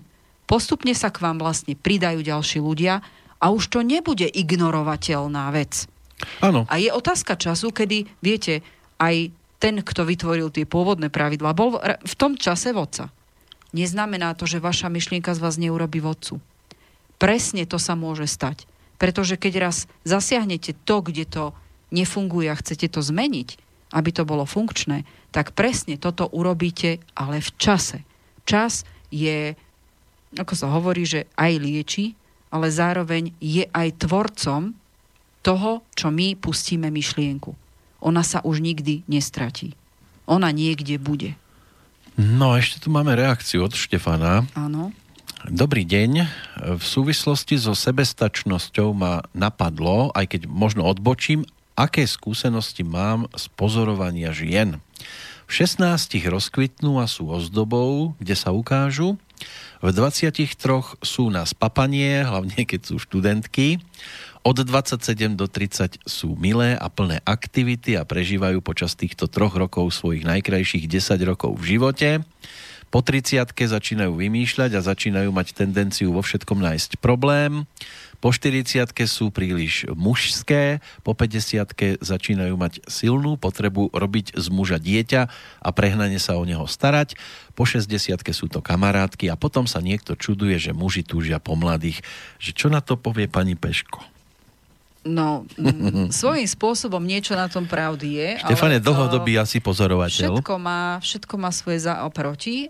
Ja určite, asi ma ženy nebudú mať veľmi radi, ale ja stále vravím, že keď chlap má takéto myšlienky, tak bol dlhodobo ako keby rozmaznávaný ženou a potom zrazu, keď zistila žena, že má aj svoj vlastný osobný život a chcela si ho konečne, možno 20 rokov sa starala o deti a zároveň aj o toho muža, lebo stále sa hovorí, že keď muž je pri deťoch, tak to je ďalšie dieťa navyše, Takže ona, ak sa takto starala o rodinu, on to samozrejme naučil sa príjmať. A keď zrazu v 35-ke už tie deti, alebo 40 lebo si myslím, že žena je naozaj najsilnejšia v 40 ja to môžem potvrdiť na vlastnom pocite. Ja som povedala, bože, keby som tak mala 40, alebo rozum, e, rozum 40-ročnej a v tele 20-ročnej, tak mi leží svet pri nohách, lebo jej životné skúsenosti, to, ako sa naučila prispôsobovať, ako vníma veci aj časom a zretím, tak žena je v 40 asi jedna z najsilnejších energií a vtedy sa chlapi toho zvyknú zlaknúť. Uh-huh. Toto je tiež jedna z tých tém, kde môže to byť faktor toho, že, že žena vždycky bola proste dominantne, v nejakých situáciách dominantnejšia a chlap v zamilovanosti robil všetko, čo, čo ona chce, tam ho aj rozmaznáva. Hej? Mne sa páčil jeden výrok a myslím si, že to platí už x rokov a ešte bude dlho platiť Žena má byť najskôr krásna, aby bola milovaná, a potom má byť milovaná, aby bola krásna. Áno, ale ja zase hovorím, že každý chlap, ktorý je na duchovnej úrovni, tak sa pozera na ženu uh, nie z hľadiska tej fyzickej krásy, lebo to je jasné, že žena starne fyzicky uh, rýchlejšie trošku ako chlapi, ale sa pozera na to, čo v nej všetko ako potenciál rastie tým vekom a ako je to, že, že každé zrelé víno má svoje čaro. Takže uh-huh. oni vedia dobrí gurmáni alebo vinári povedia, že čím staršie víno, tým to má väčšiu kvalitu a väčšiu hodnotu. Taká partnerka a toto do je života, bohužiaľ nie? niečo, keď žena okolo 40 začne si ako keby realizovať svoje vlastné túžby a predstavy, tak chlap, ktorý je naučený na nejaký ten štandard a to, že ju nejako pozná, zrazu sa pre neho stáva nepoznanou krajinou, ktorou on sa okamžite zlakne, lebo to nevie predvídať. Žena, ktorá sa stará o domácnosť, je veľmi predvídateľná. Chlapi sú naozaj tí, ktorí menej majú radi zmeny. Ženy sú tým, že sa im mení veľmi rýchlo nielen, nielen hormonálny cyklus, ale aj tá životná situácia, lebo však žena sa stará, nielen teda vyrastie rýchlejšie, lebo fyzicky ženy vlastne vyrastajú dievčatá rýchlejšie ako chlapci, ale im sa celoživotne to stále nejako mení. Oni sú na tie zmeny prirodzene nastavené. Chlap jednoducho nevie urobiť tak rýchlo tú zmenu, bohužiaľ je to tak, že on je konfrontovaný so zmenou a už keď by som povedal, že najskôr sa tvári, že nie je. Potom sa na ňu hnevá na tú zmenu, potom už keď mu nezostane nič iné, len sa s ňou konfrontovať, tak sa uzavre do seba, odmietajú vidieť a až potom, keď už nič iné mu nezostane, len ju prijať, tak sa naučí s ňou žiť. A toto je pre neho žena, ktorá v 40 začína objavovať samu seba, tak je pre neho nepoznaná a nepredvídateľná, to znamená strachom zaváňajúca energia a veľmi často okolo 40 sú rozvody, kde chlap nezvládne to, že žena je aj partnerkou a zrazu mu začína venovať trošku viacej pozornosti, alebo opačne, prestáva mu venovať pozornosť a ide po tom svojom cieli. Chlapi to nevedia prijať. Toto je najvážnejší problém 40 až do tej 50 kedy sa nevedia stotožniť s tým, že tá žena sa zase o niečo zmenila. A chlap v podstate zastabilizoval v nejakej 35 a on už len sa pomalšie vyvíja popri nej. A tak ono, my sme Potom už... sa v 60 stávajú kamarátky, lebo zrazu ona, keď objavie samu seba, tak vie o, rozprávať na témy, ktoré chlap objavoval v čase, keď ona sa ešte venovala deťom, prípadne keď, keď nebola v jeho dosahu. My sme už e, na základnej spozorovali, že naše rovesničky Áno. venovali pozornosť skôr starším tam vás často boli veľkrk, hej? Že ste sa vykrúcali po dievčatách a oni vám nevenovali pozornosť. Ale to sme sa nemuseli vykrúcať veľmi, aspoň sme sa nemali z čoho, ale bolo to vždy o tom, že tie dievčatá chceli skôr takých opäť 3, 4, 5 rokov starších chlapcov vedľa seba ako nás rovesníkov. No, áno, je to A my možné. zase o 5 rokov mladšie, keď sme mali 15... A to boli ešte detičky, to je No, nič. to To by ste sa blbé. neobzerali, hej. Mm. Ale je pravda, že ste vždycky fyzicky krásne vedeli spozorovať, ktoré, ktoré dievča sa cez prázdniny, to, keďže dvojmesačné obdobie, sa Mhm. ako vyvinulo a tie staršie boli vždy zaujímavejšie, lebo sa viacej vyvíjali. Jojoj. O, niekde som čítala o, v takej staršej psychológii, že dievčatá vlastne sú mentálne vyzretejšie o 4 roky a ja svojím spôsobom s tým súhlasím, ale čím pribúda viacej vek, tak by som povedal, že sa to postupne nejak vyrovnáva, že ženy nepotrebujú mať o, mentálne o 4, roko, o 4 roky staršieho partnera. To zase nie je pravda už okolo tej 40 a vtedy sa môže stať, že áno, chlapi napríklad hľadajú potom tie mladšie, tie také, ja, ja budem teraz zlá na chlapov, ale také, ktoré sa lepšie dajú predvídať a manipulovať. Preto hľadajú mladšie partnerky, ktoré sú pre nich čitateľnejšie. Hej? Vie, čo môže očakávať, vie, lebo už to mal aj zažité. Preto sa stávajú tie rozchody, že okolo 40 keď dostane chlap tú svoju mentálnu krízu na svoj vek, tak o, začína hľadať zase niečo, čo už pozná a je to pre neho menej stresujúce ako 40-ročná žena, ktorá zrazu ide robiť veci, na ktoré on není pripravený, alebo on ju takú nepozná. Bo to neznamená, že nie je pripravený. Chlapi sú v tej chvíli takými kríznikmi. Áno, a zase 40 ktoré sa ocitnú v situácii, že sa rozídu s partnerom, tak je pravda, že tým, že oni naberajú tú energiu a majú je vtedy najväčšiu, tak ich fyzicky aj psychicky priťahujú, nazvem to tak, že ako sa to volá spoločensky, že zajačikovia, pretože oni mentálne ako keby omladli. Tým, že sa môžu venovať sami sebe, tak mentálne omladnú a vracajú sa ako keby, viete, keď žena si založí rodinu, tak v tom momente sa začína venovať niečomu inému, nie sebe. A ona sa vtedy vracia k niečomu, čo len načas odložila, ale stále je to nedovyvíjané, nedospoznávané v sebe. Preto pre chlapa je to totálny stres a nepoznám ťa. A žena potrebuje komunikovať s niekým, kto jej vráti síce ten mladý zajac možno fyzickú mladosť, ale ona sa aj energeticky tak cíti, lebo len načas odložila to vlastné ja. My teraz načas odložíme zase naše rozprávanie, dáme si druhú prestávku a ja to vyplním pesničkou, ak dosiahne žena to, že má vedľa seba chlapa takto vnímajúceho ju samú, tak si myslím, že sa dostala pekne ďaleko.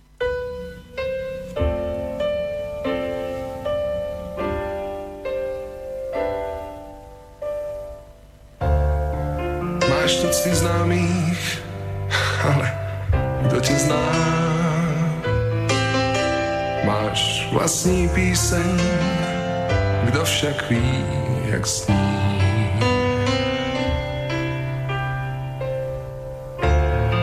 Máš pocit, že si zakutaná, jak drobná mince pod rohoškou dní.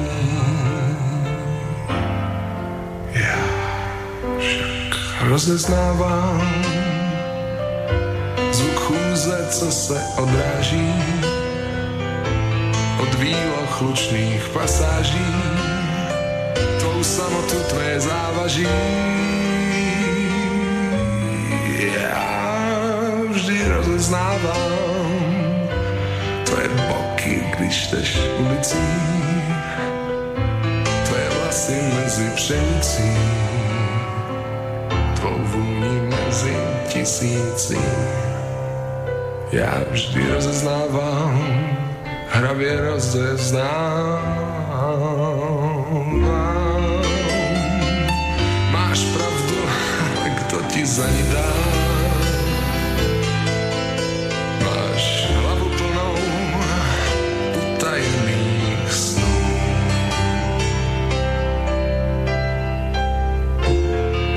Máš podezření, si vlastně zbytečná, jak malá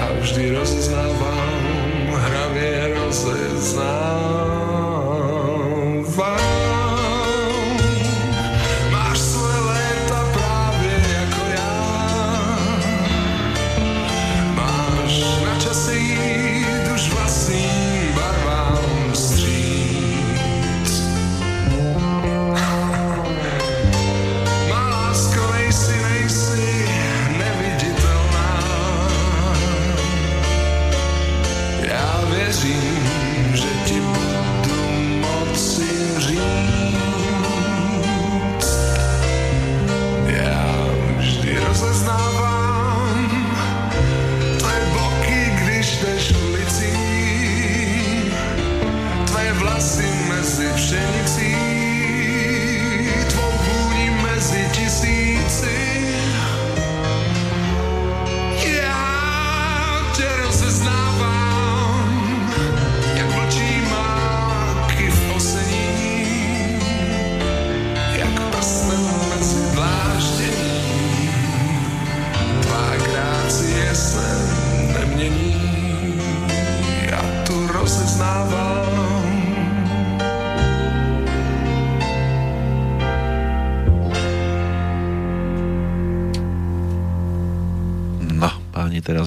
Srdce. Kto dokáže rozoznať vôňu svojej partnerky medzi tisíckami? To bol taký pokus, ale to bolo pri deťoch, že deťom zaviazali oči a dali tam asi 10 mamičiek a to dieťa išlo a hmatom A že ktorá je tá pravá, tak tu nech obíme. Tak chlapom by sa páčilo len akože zaviazať oči a hmatať. A, tak ono, tí deti hľadali, že vlasy, tvár Jasné. a ruky a to stačilo, áno. Chlapovi by to nestačilo. A to by bola inak prča, keby teda No povedal, by to toto je tá moja, myslím. toto je tá moja, To lebo má, má dobré mierky a trafil by, že túto poznám a že, ale to by nebola tá pravá. No. A tá by sa červenala, to si nemal takto prezradiť. Ale musím uznať, že je nádherná pesnička. No Michal Horáček Presne. napísal krásnu vec a Rišo Miller, ktorý to naspieval, už, už aj vtedy, keď to naspieval, tvrdil, že to je najkrajšia pesnička o láske.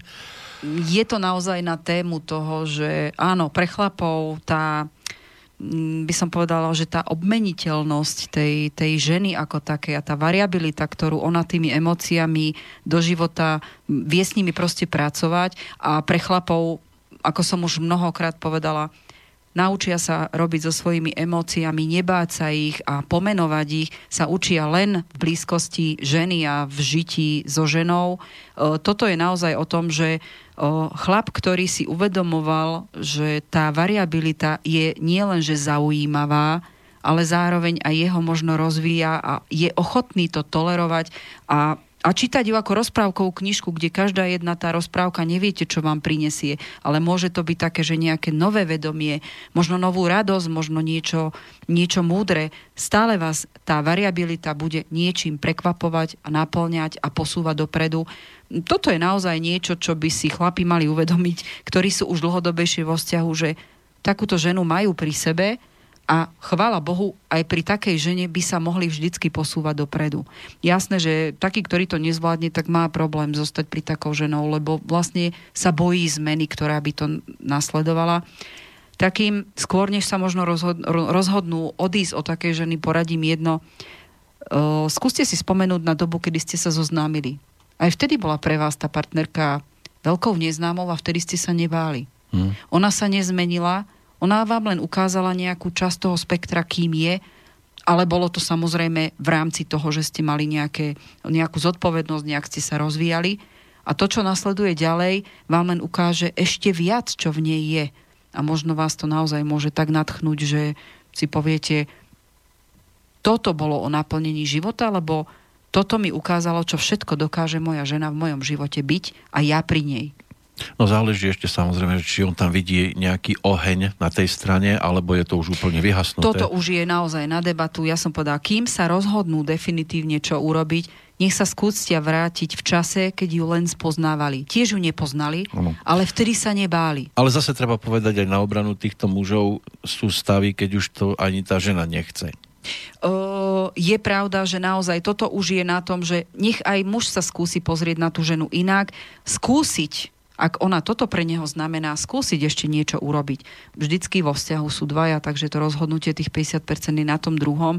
Ja Mhm. nevravím, že nie, to nebolo, ste podali, že na obranu. Ja som na nich neútočila. Snažila som sa im ukázať, že ešte stále možno v nich je niečo, keď teraz zahodia, ukončia, čo by nemuseli niečo dôležité v ich živote ukončiť. Asi, asi to je ale percentuálne tak, že Určite je to vždy viac nejak. by tá žena očakáva, ako, ako chlap útočí. Že, že je viac žien, ktoré by ešte prijali svojho partnera, keby sa znovu zapálil oheň v krbe, ako Asi tých, áno. ktoré už by nechceli, aj keby čokoľvek spravil. Asi áno, lebo ženy tým, že sú emočne s tým, s tým potenciálom vyššie na tom ako chlapi, tak ženy sú skôr tie, ktorým záleží na, tým, na tom emočnom raste. Áno, súhlasím s tým, že určite väčšia časť uh, je žien, ktoré chcú pokračovať, alebo dajú ešte určite nejakú šancu tomu vzťahu, kým by sa definitívne rozhodli. Hm. Ale sú percentá, kde už naozaj ako keby aj, aj zahorel celý sám. Áno, žena jednoducho tým, že nejaký čas strávi s tým budovaním rodiny, tak má väčší problém opustiť to, čo už vybudovala, nie preto, že by bola sebecká, ale preto, že v tom videla zmysel svojho života. Hej? Každopádne mm, je veľká časť žien, ktoré proste tej rodine obetujú takú, taký priestor, že sa pracovne napríklad nevyvíjajú. Hej? Mhm. A to je to, že oni jednoducho môžeme to nazvať, že im je aj ľúto za tým opustiť to, pretože v tom vidia proste zmysel z veľkej časti svojho života, ktorú by len tak zahodili. Nie, to by neurobil žiaden normálny človek, len tak sa vzdať niečoho, čo už vybudoval. Skôr nájsť iný spôsob, ako pokračovať možno s časťou toho, ale ďalej ale nejak, nejakých pozmenených podmienkach. Bo ich to jednoducho naplňa. Nepotrebujú sa stať inžinierkami alebo niekde vo vedúcej pozícii, alebo aj radovou zamestnankyňou. Lebo tú svoju úlohu vedia vlastne, oni sa vidia aj v tom materstve. To je pre nich dané. Áno, a to nie je tým, že teraz ona nechce chodiť do roboty, lebo nie, doma ona, sa koľkokrát nadrie viacej. deti sú pre ňu podstatnejšie. Tak. A to je to, kde dobrovoľne obetuje tú časť seba, ale keď už tie deti vyrastú, ono to stále tam zostalo také, že áno, mala som na výber medzi dvoma dverami, teraz som si vybrala tieto. Keď už mám túto miestnosť preskúmanú, zvládnutú, chcem sa vrátiť ešte stále k tomu, čo patrí ku mne. A toto je to, čo tých chlapov desí, že čo to ona vymýšľa. Mm. Hej? A ja ju takú nepoznám a zrazu vedľa mňa je cudzia žena. Nie. Ona taká bola aj na, na začiatku, ale proste tá jej životná cesta a úloha ju donútila nejak si vybrať. A ona si vybrala to, čo bolo dobré pre nich. A toto je to, čo vravím, že chlapi si zvyknú, že žena sa podriadi tomu ich spoločnému ale tak svojím spôsobom... Neve, nevyvíja to svoje ja. By mohol byť aj rád, že má doma zrazu zase nejakú cudziu ženu. Uh, nechcem krivdiť chlapom, lebo sú niektorí aj chlapi takíto, že jednoducho nebudú kariéristi, alebo väčšinou tá, tá rodičovská uh, úloha ich tak zaujme a tak sa vedia v tom vidieť a rozvíjať, že si uvedomia, že nechcú napríklad lukratívnejšie miesto niekde, kde by museli ísť mimo rodiny, ale radšej sa proste načas uspokoja s niečím. Áno, súhlasím, že tuto sa chlapi potom penia, že čo, čo ona vymýšľa, však som bol vždycky pri rodine.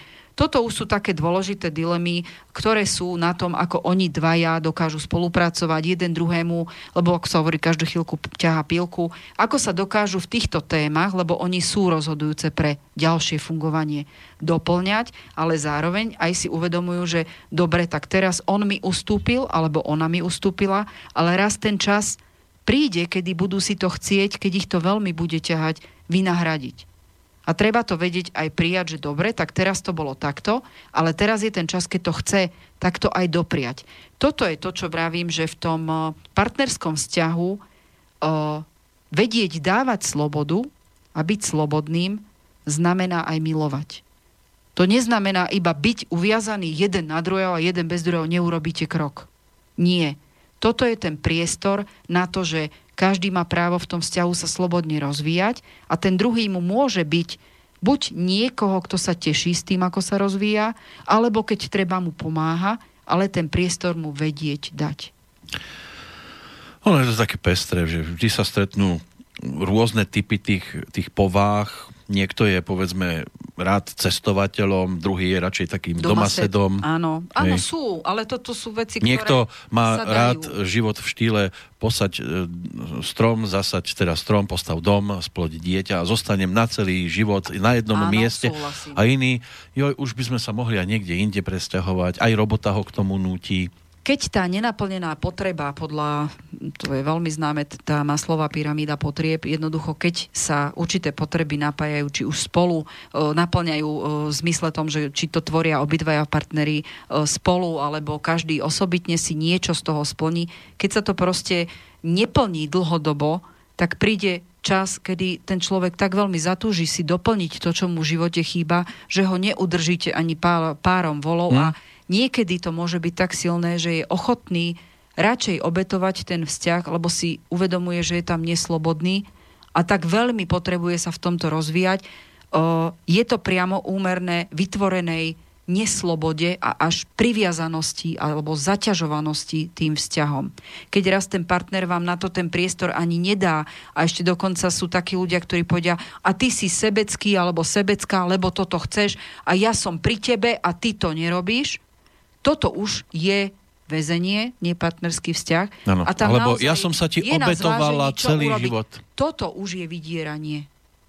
Toto hmm. už je vydieranie, kde naozaj už je tam nie len toto naštrbené, ale tam sú vážne trhliny, možno až deštruktívne vo vzťahu samotnom ako takom. Ide to zachrániť? A len to prišlo do rizikového bodu, kedy to bude buď tak, alebo tak. Ide to zachrániť? Ťažko povedať, toto už by som vo všeobecnosti nechcela dať nejakú možno áno, možno nie. O, Čiže ak mám odpovedať je za to, áno? seba, tam už potrebujem vidieť, čo tam je, či tam je možné splniť toto očakávanie. Lebo nastaviť to tak, aby sa oni minimálne pochopili, sa to dá. To sa určite dá.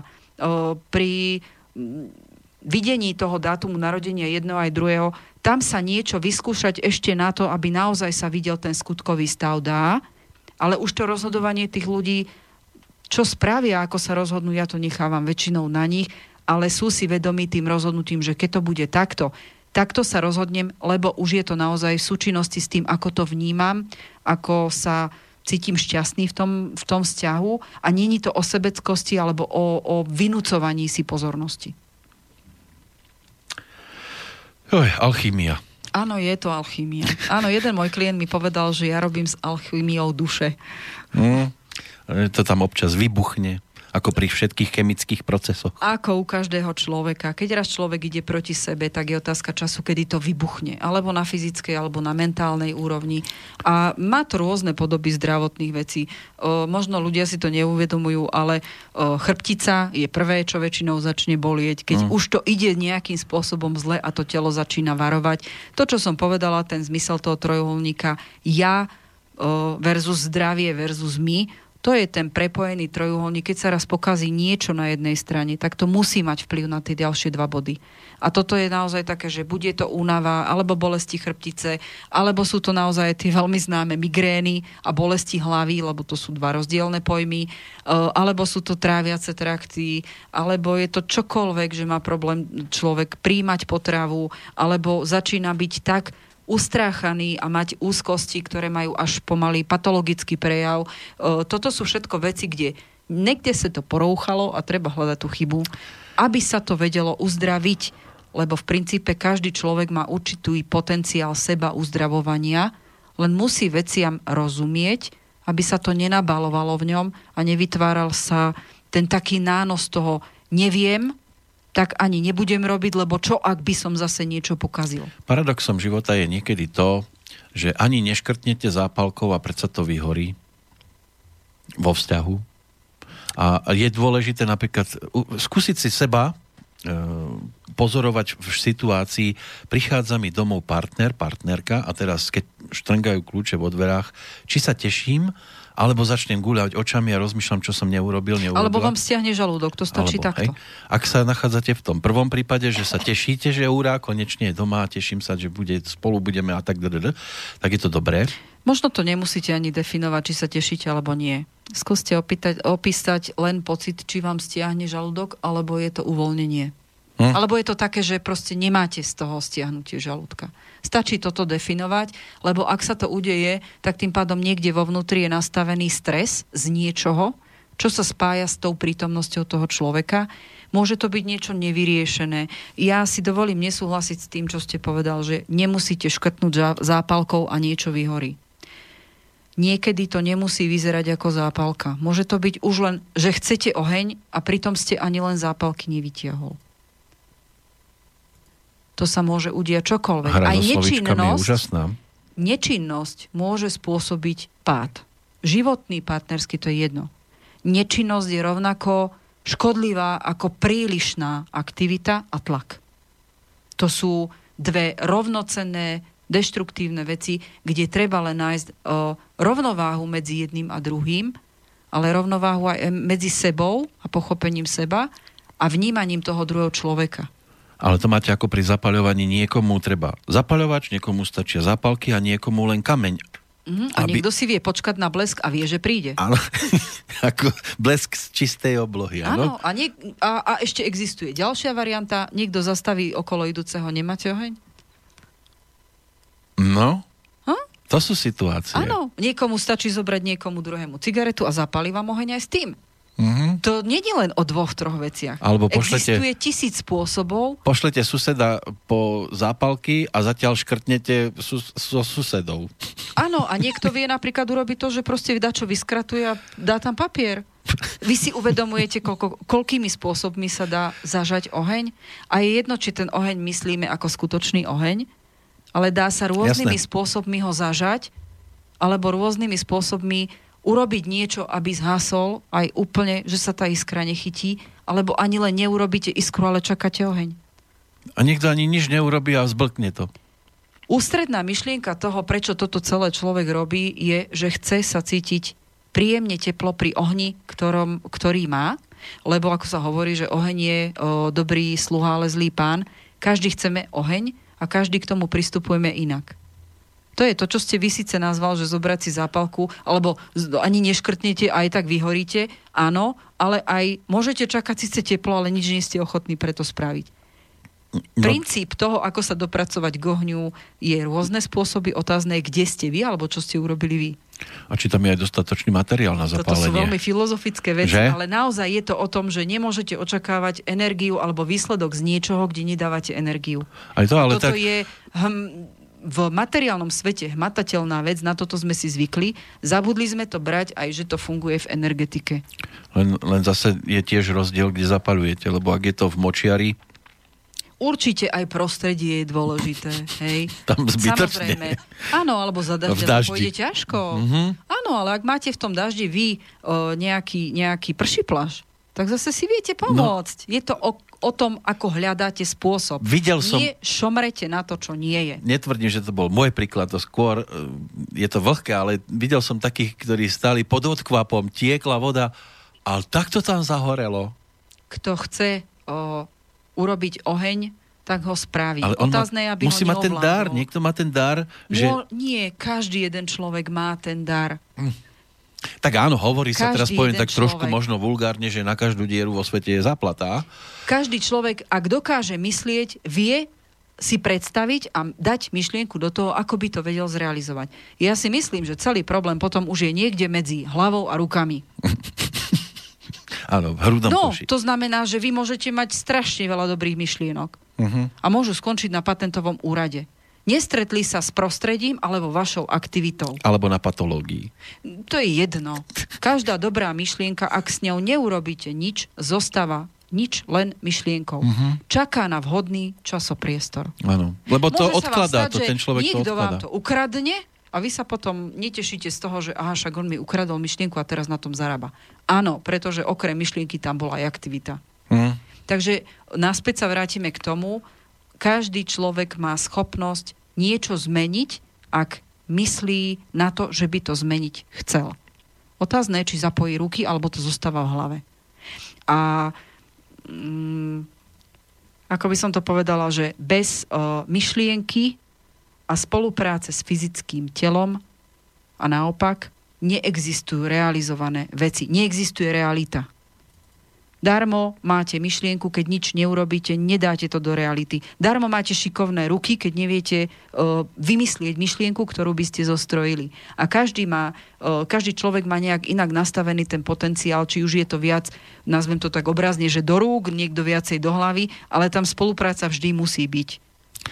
No, máme ešte tak, povedzme, že 10 minút. Je niečo, ano. čo ste ešte mali pripravené, alebo chcete Len rekapitulovať? Zhrniem, to znamená nepočúvať Dobre. ten tlak spoločnosti, občas porušovať pravidlá, kde vám to prinesie obrovskú odvahu a odvaha je spojená s prílevom energie a s nápadom, ktorý môžem realizovať. Znamená to len proste to skúsiť, Ide o to, že ak ma niečo trápi, tak to treba zmeniť. Ak som o niečom presvedčená, tak to treba ísť. Um, ja som toto zažila na vlastnom uh, živote, pretože keby to tak nebolo, neživím sa tým, čím sa živím. Tiež som uh, urobila niečo, čo som dobre prešla cez spoločensky zaužívané normy. Uh-huh. A všetci sa okolo mňa čudovali, ale to, to je blbosť. A s tým sa neuživíš a neviem čo dovolila som si prekročiť prach. A viete, že sme na tom podobne? A je to tak. A ja pritom nerobím žiadne čáry, máry, mm-hmm. také, čo by bolo nelogické, nepochopiteľné. Len som to zreálnila do bežného života a všetci ľudia si uvedomujú, že to, čo ja robím, vlastne oni žijú a ja im len troška pomáham. To máme v podstate podobný príbeh za sebou. Tiež sme sa postavili na zadné v určitých momentoch, keď sa nám niečo nepozdávalo. Vydali sme sa týmto smerom, tiež nám bolo povedané, a to nie, to vy sa stratíte, veď internet je veľké more, budete tam jedna kvapka, nakoniec tá kvapka sa tak nafúkla, že teraz sa už o tej kvapke dosť vie. Niekoho no. tá kvapka hnevá. S tým je spojené aj to, že občas v živote sa v život, každý jeden človek dostane do takej situácie, kde nezapadať do davu je úplne normálne. Je to o tom, že občas treba tú hlavu vystrčiť. Ale to nie, povedzme, že nejak zámerne, že vy chcete vytrčať. Vy nie, jednoducho nie je to vytrčate. vynútené, je to jednoducho tá myšlienka, ten váš potenciál našiel priestor, kde urobíte niečo iné, ako doteraz sa Lebo to vám, uh, zaužívalo. to vám býva v- Urobte to. bežne v Nemáte kolektíve čo strátiť. sa stane, že príde proste človek, jedinec, ktorý môže robiť čokoľvek, ale on tam bude stále vytrčať. Áno, to je, niekto to má viac, niekto menej, ale u žiadneho človeka sa nedá povedať, že by to nikdy nebolo. Je to len o tom, že on bránil sám sebe. On podľahol tomu tlaku a nedokázal to, čo e, vo vnútri cítil, že je v poriadku a že on je o tom presvedčený a vie tomu dať tú energiu, ktorú treba na zrealizovanie, a je jedno, o čom sa bavíme, či je to osobný život, pracovný život, či je to o, v zmysle spoločenstva, čokoľvek, keď je to aj písanie kníh. To, k- čo vyprodukujete ako myšlienku, kým ju nepustíte von, neviete o tom, koľkí ľudia takto myslia. Kým to nevyskúšate, nemôžete vedieť, či je to funkčné. Lebo sa stalo, že Takže niekto niečo sa- povedal a zrazu, a ja som si myslel to isté, len Uh, veľmi často sa s týmto javom stretávam, keď mi prídu klienti. Viete, ale ja nemám prostredie, s kým by som sa takto o tom mohol porozprávať. Hovorím, a skúsili ste to? hm, Veľmi často zistím, že nie. hm. Ale je to o tom, že ak niečo vám funguje, tak sa nebojte o tom hovoriť, lebo je to to vaše ja, vám to funguje. Ak to nebude niekomu inému fungovať, to nevadí. On možno len na to není nastavený, alebo není na to pripravený. E, môžem to nazvať, neprišiel jeho čas. Lebo faktor času je veľmi silný faktor. Každý ho potiera, alebo si myslí, že je to len také, že áno, o 20 rokov. Nie. Každý jeden deň tvorí tých 20 rokov a teraz, keď o tom poviete, tak sa už len tým, že to poviete, sa môže stať, že sa vám vymenia ľudia, s ktorými sa o tom rozprávať nedá, odídu, ale pribudnú miesto nich ľudia, s ktorými o tom hovoriť môžete a ďaleko, ďaleko viac. Ono sa občas stáva aj to, že prednesiete niečo v nejakom väčšom kolektíve, um, drvivá väčšina ľudí to buď nepochopí, alebo len tak odíde, ale niekto príde a povie, ty a teraz si to dobre urobil a povedal. A ja som to tiež takto myslel, že jeden z toho davu predsa môže nájsť tú odvahu a príde. Áno, áno, určite. Otázne je, čo s tým potom urobíte. Hej? Lebo to sú veci, ktoré sa proste uh, dajú tvoriť. A ja zase vám ešte poviem, že možno jeden, dvaja sa nájdu, ktorí za vami prídu a povedia, že áno, aj oni to tak myslia. Ale kde máte istotu, že 50% tých ľudí, ktorí to tak tam sedeli a boli ticho, ani neprišli, im to už hlavou preblesklo skôr, len ešte nevedia, ako s tým urobiť, prípadne ako to prejaviť, alebo sú už tak pod tlakom strachu a toho spoločenského vytrčania, že potrebujú ešte trošku viac, možno iný impuls odvahy. Možno, že to nebudú iba dvaja, to je len A taká, ten malý taký impuls príklad. môže byť to, že ak ste dvaja, už môžete niečo začať realizovať. A kde sú dvaja, môžu byť traja, štyria, piati. Presne tak. Nemáte čo stratiť akoukoľvek myšlienkou, kde ste presvedčení, že takto by to mohlo fungovať. Nebojte sa občas vytrčiť z radu. Lebo tak, ako to vy vidíte, nemusia všetci tí, čo idú v dave a majú sklonenú hlavu. Ale vy tým malým momentom, keď sa vytrčíte a zdvihnete tú hlavu, vidíte veci v danom momente, ktoré môžete niečo s nimi robiť. Ja to zase môžete zvrtnem. navigovať ostatní. Ja to zase zvrtnem tým našim smerom. Aj my, Áno. keď sme začínali, tiež sme si mysleli, že sme len traja blázni, ktorí to takto vidia. Tak aj ja som tiež chápaná ako blázon, ktorý niekde začal.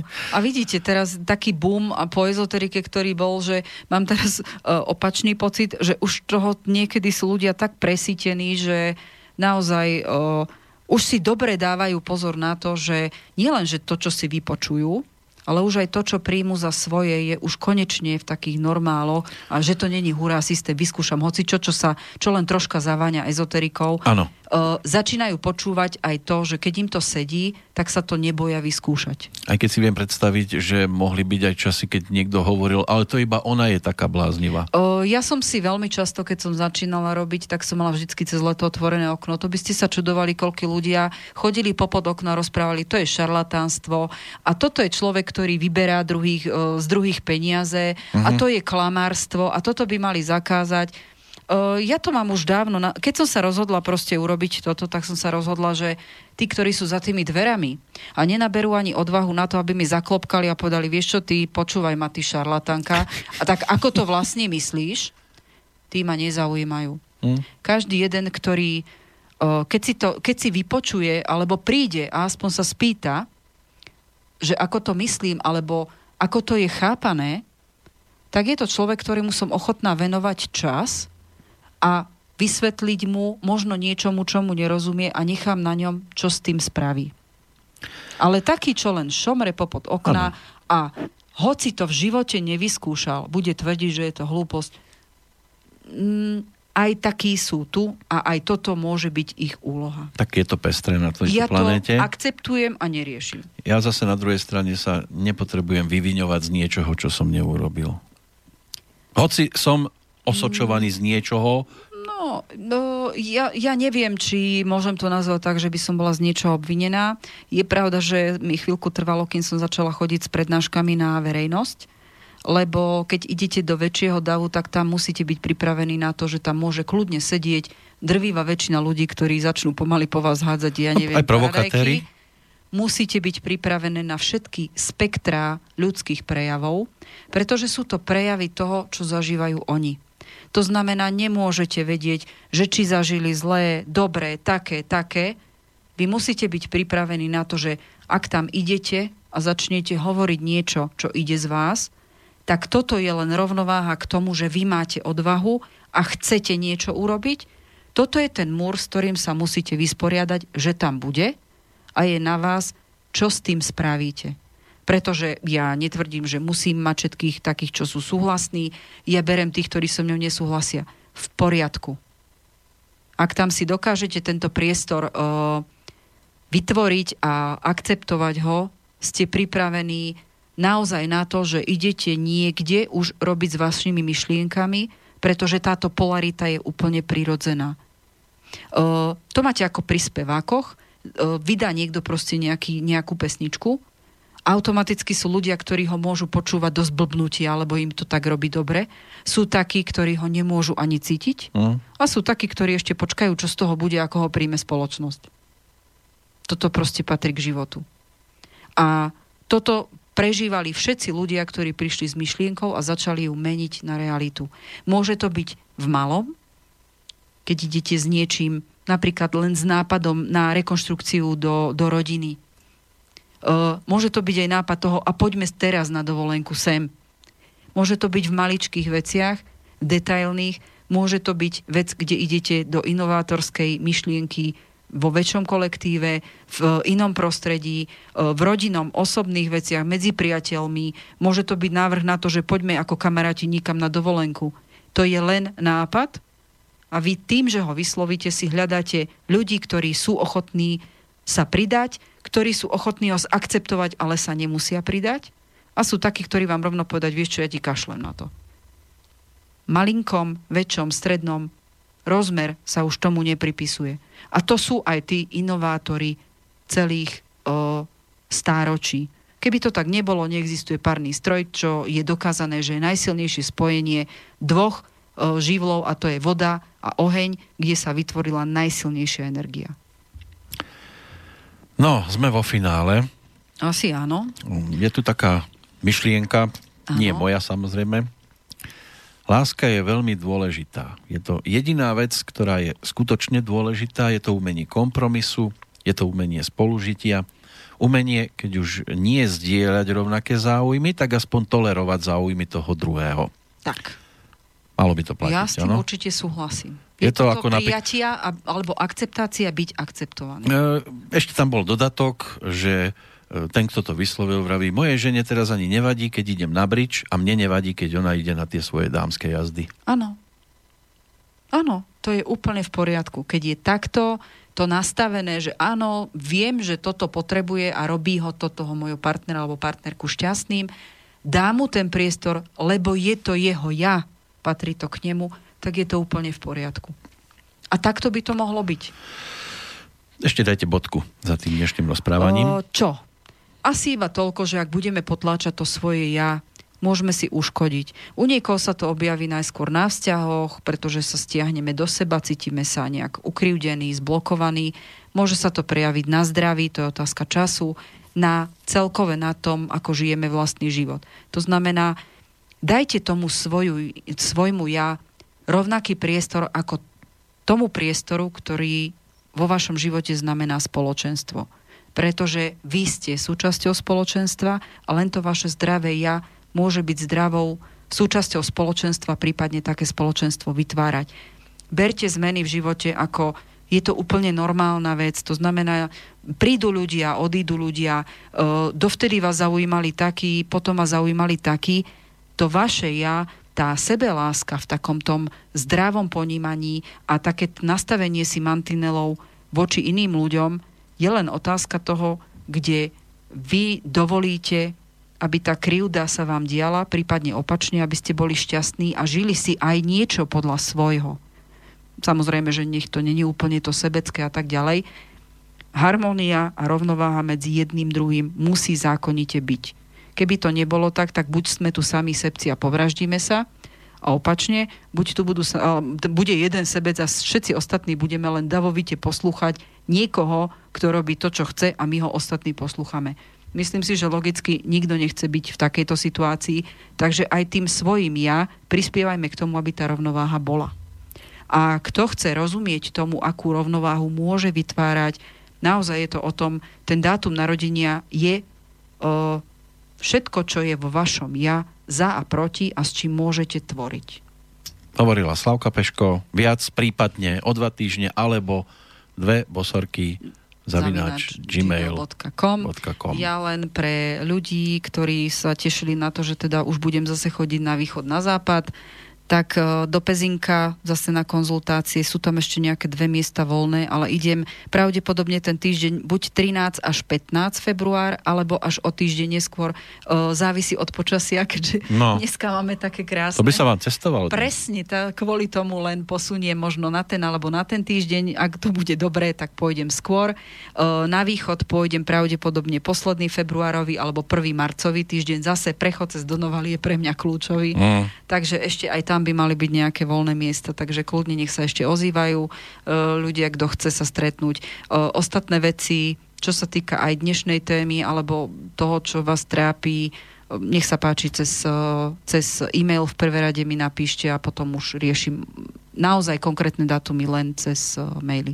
A o dva týždne. Ďakujem veľmi pekne za pozornosť, pekný týždeň alebo pekné dva týždne prajem a do počutia. A do počutia. Táto relácia vznikla za podpory dobrovoľných príspevkov našich poslucháčov. I ty sa k ním môžeš pridať. Viac informácií nájdeš na www.slobodnyvysielac.sk Ďakujeme.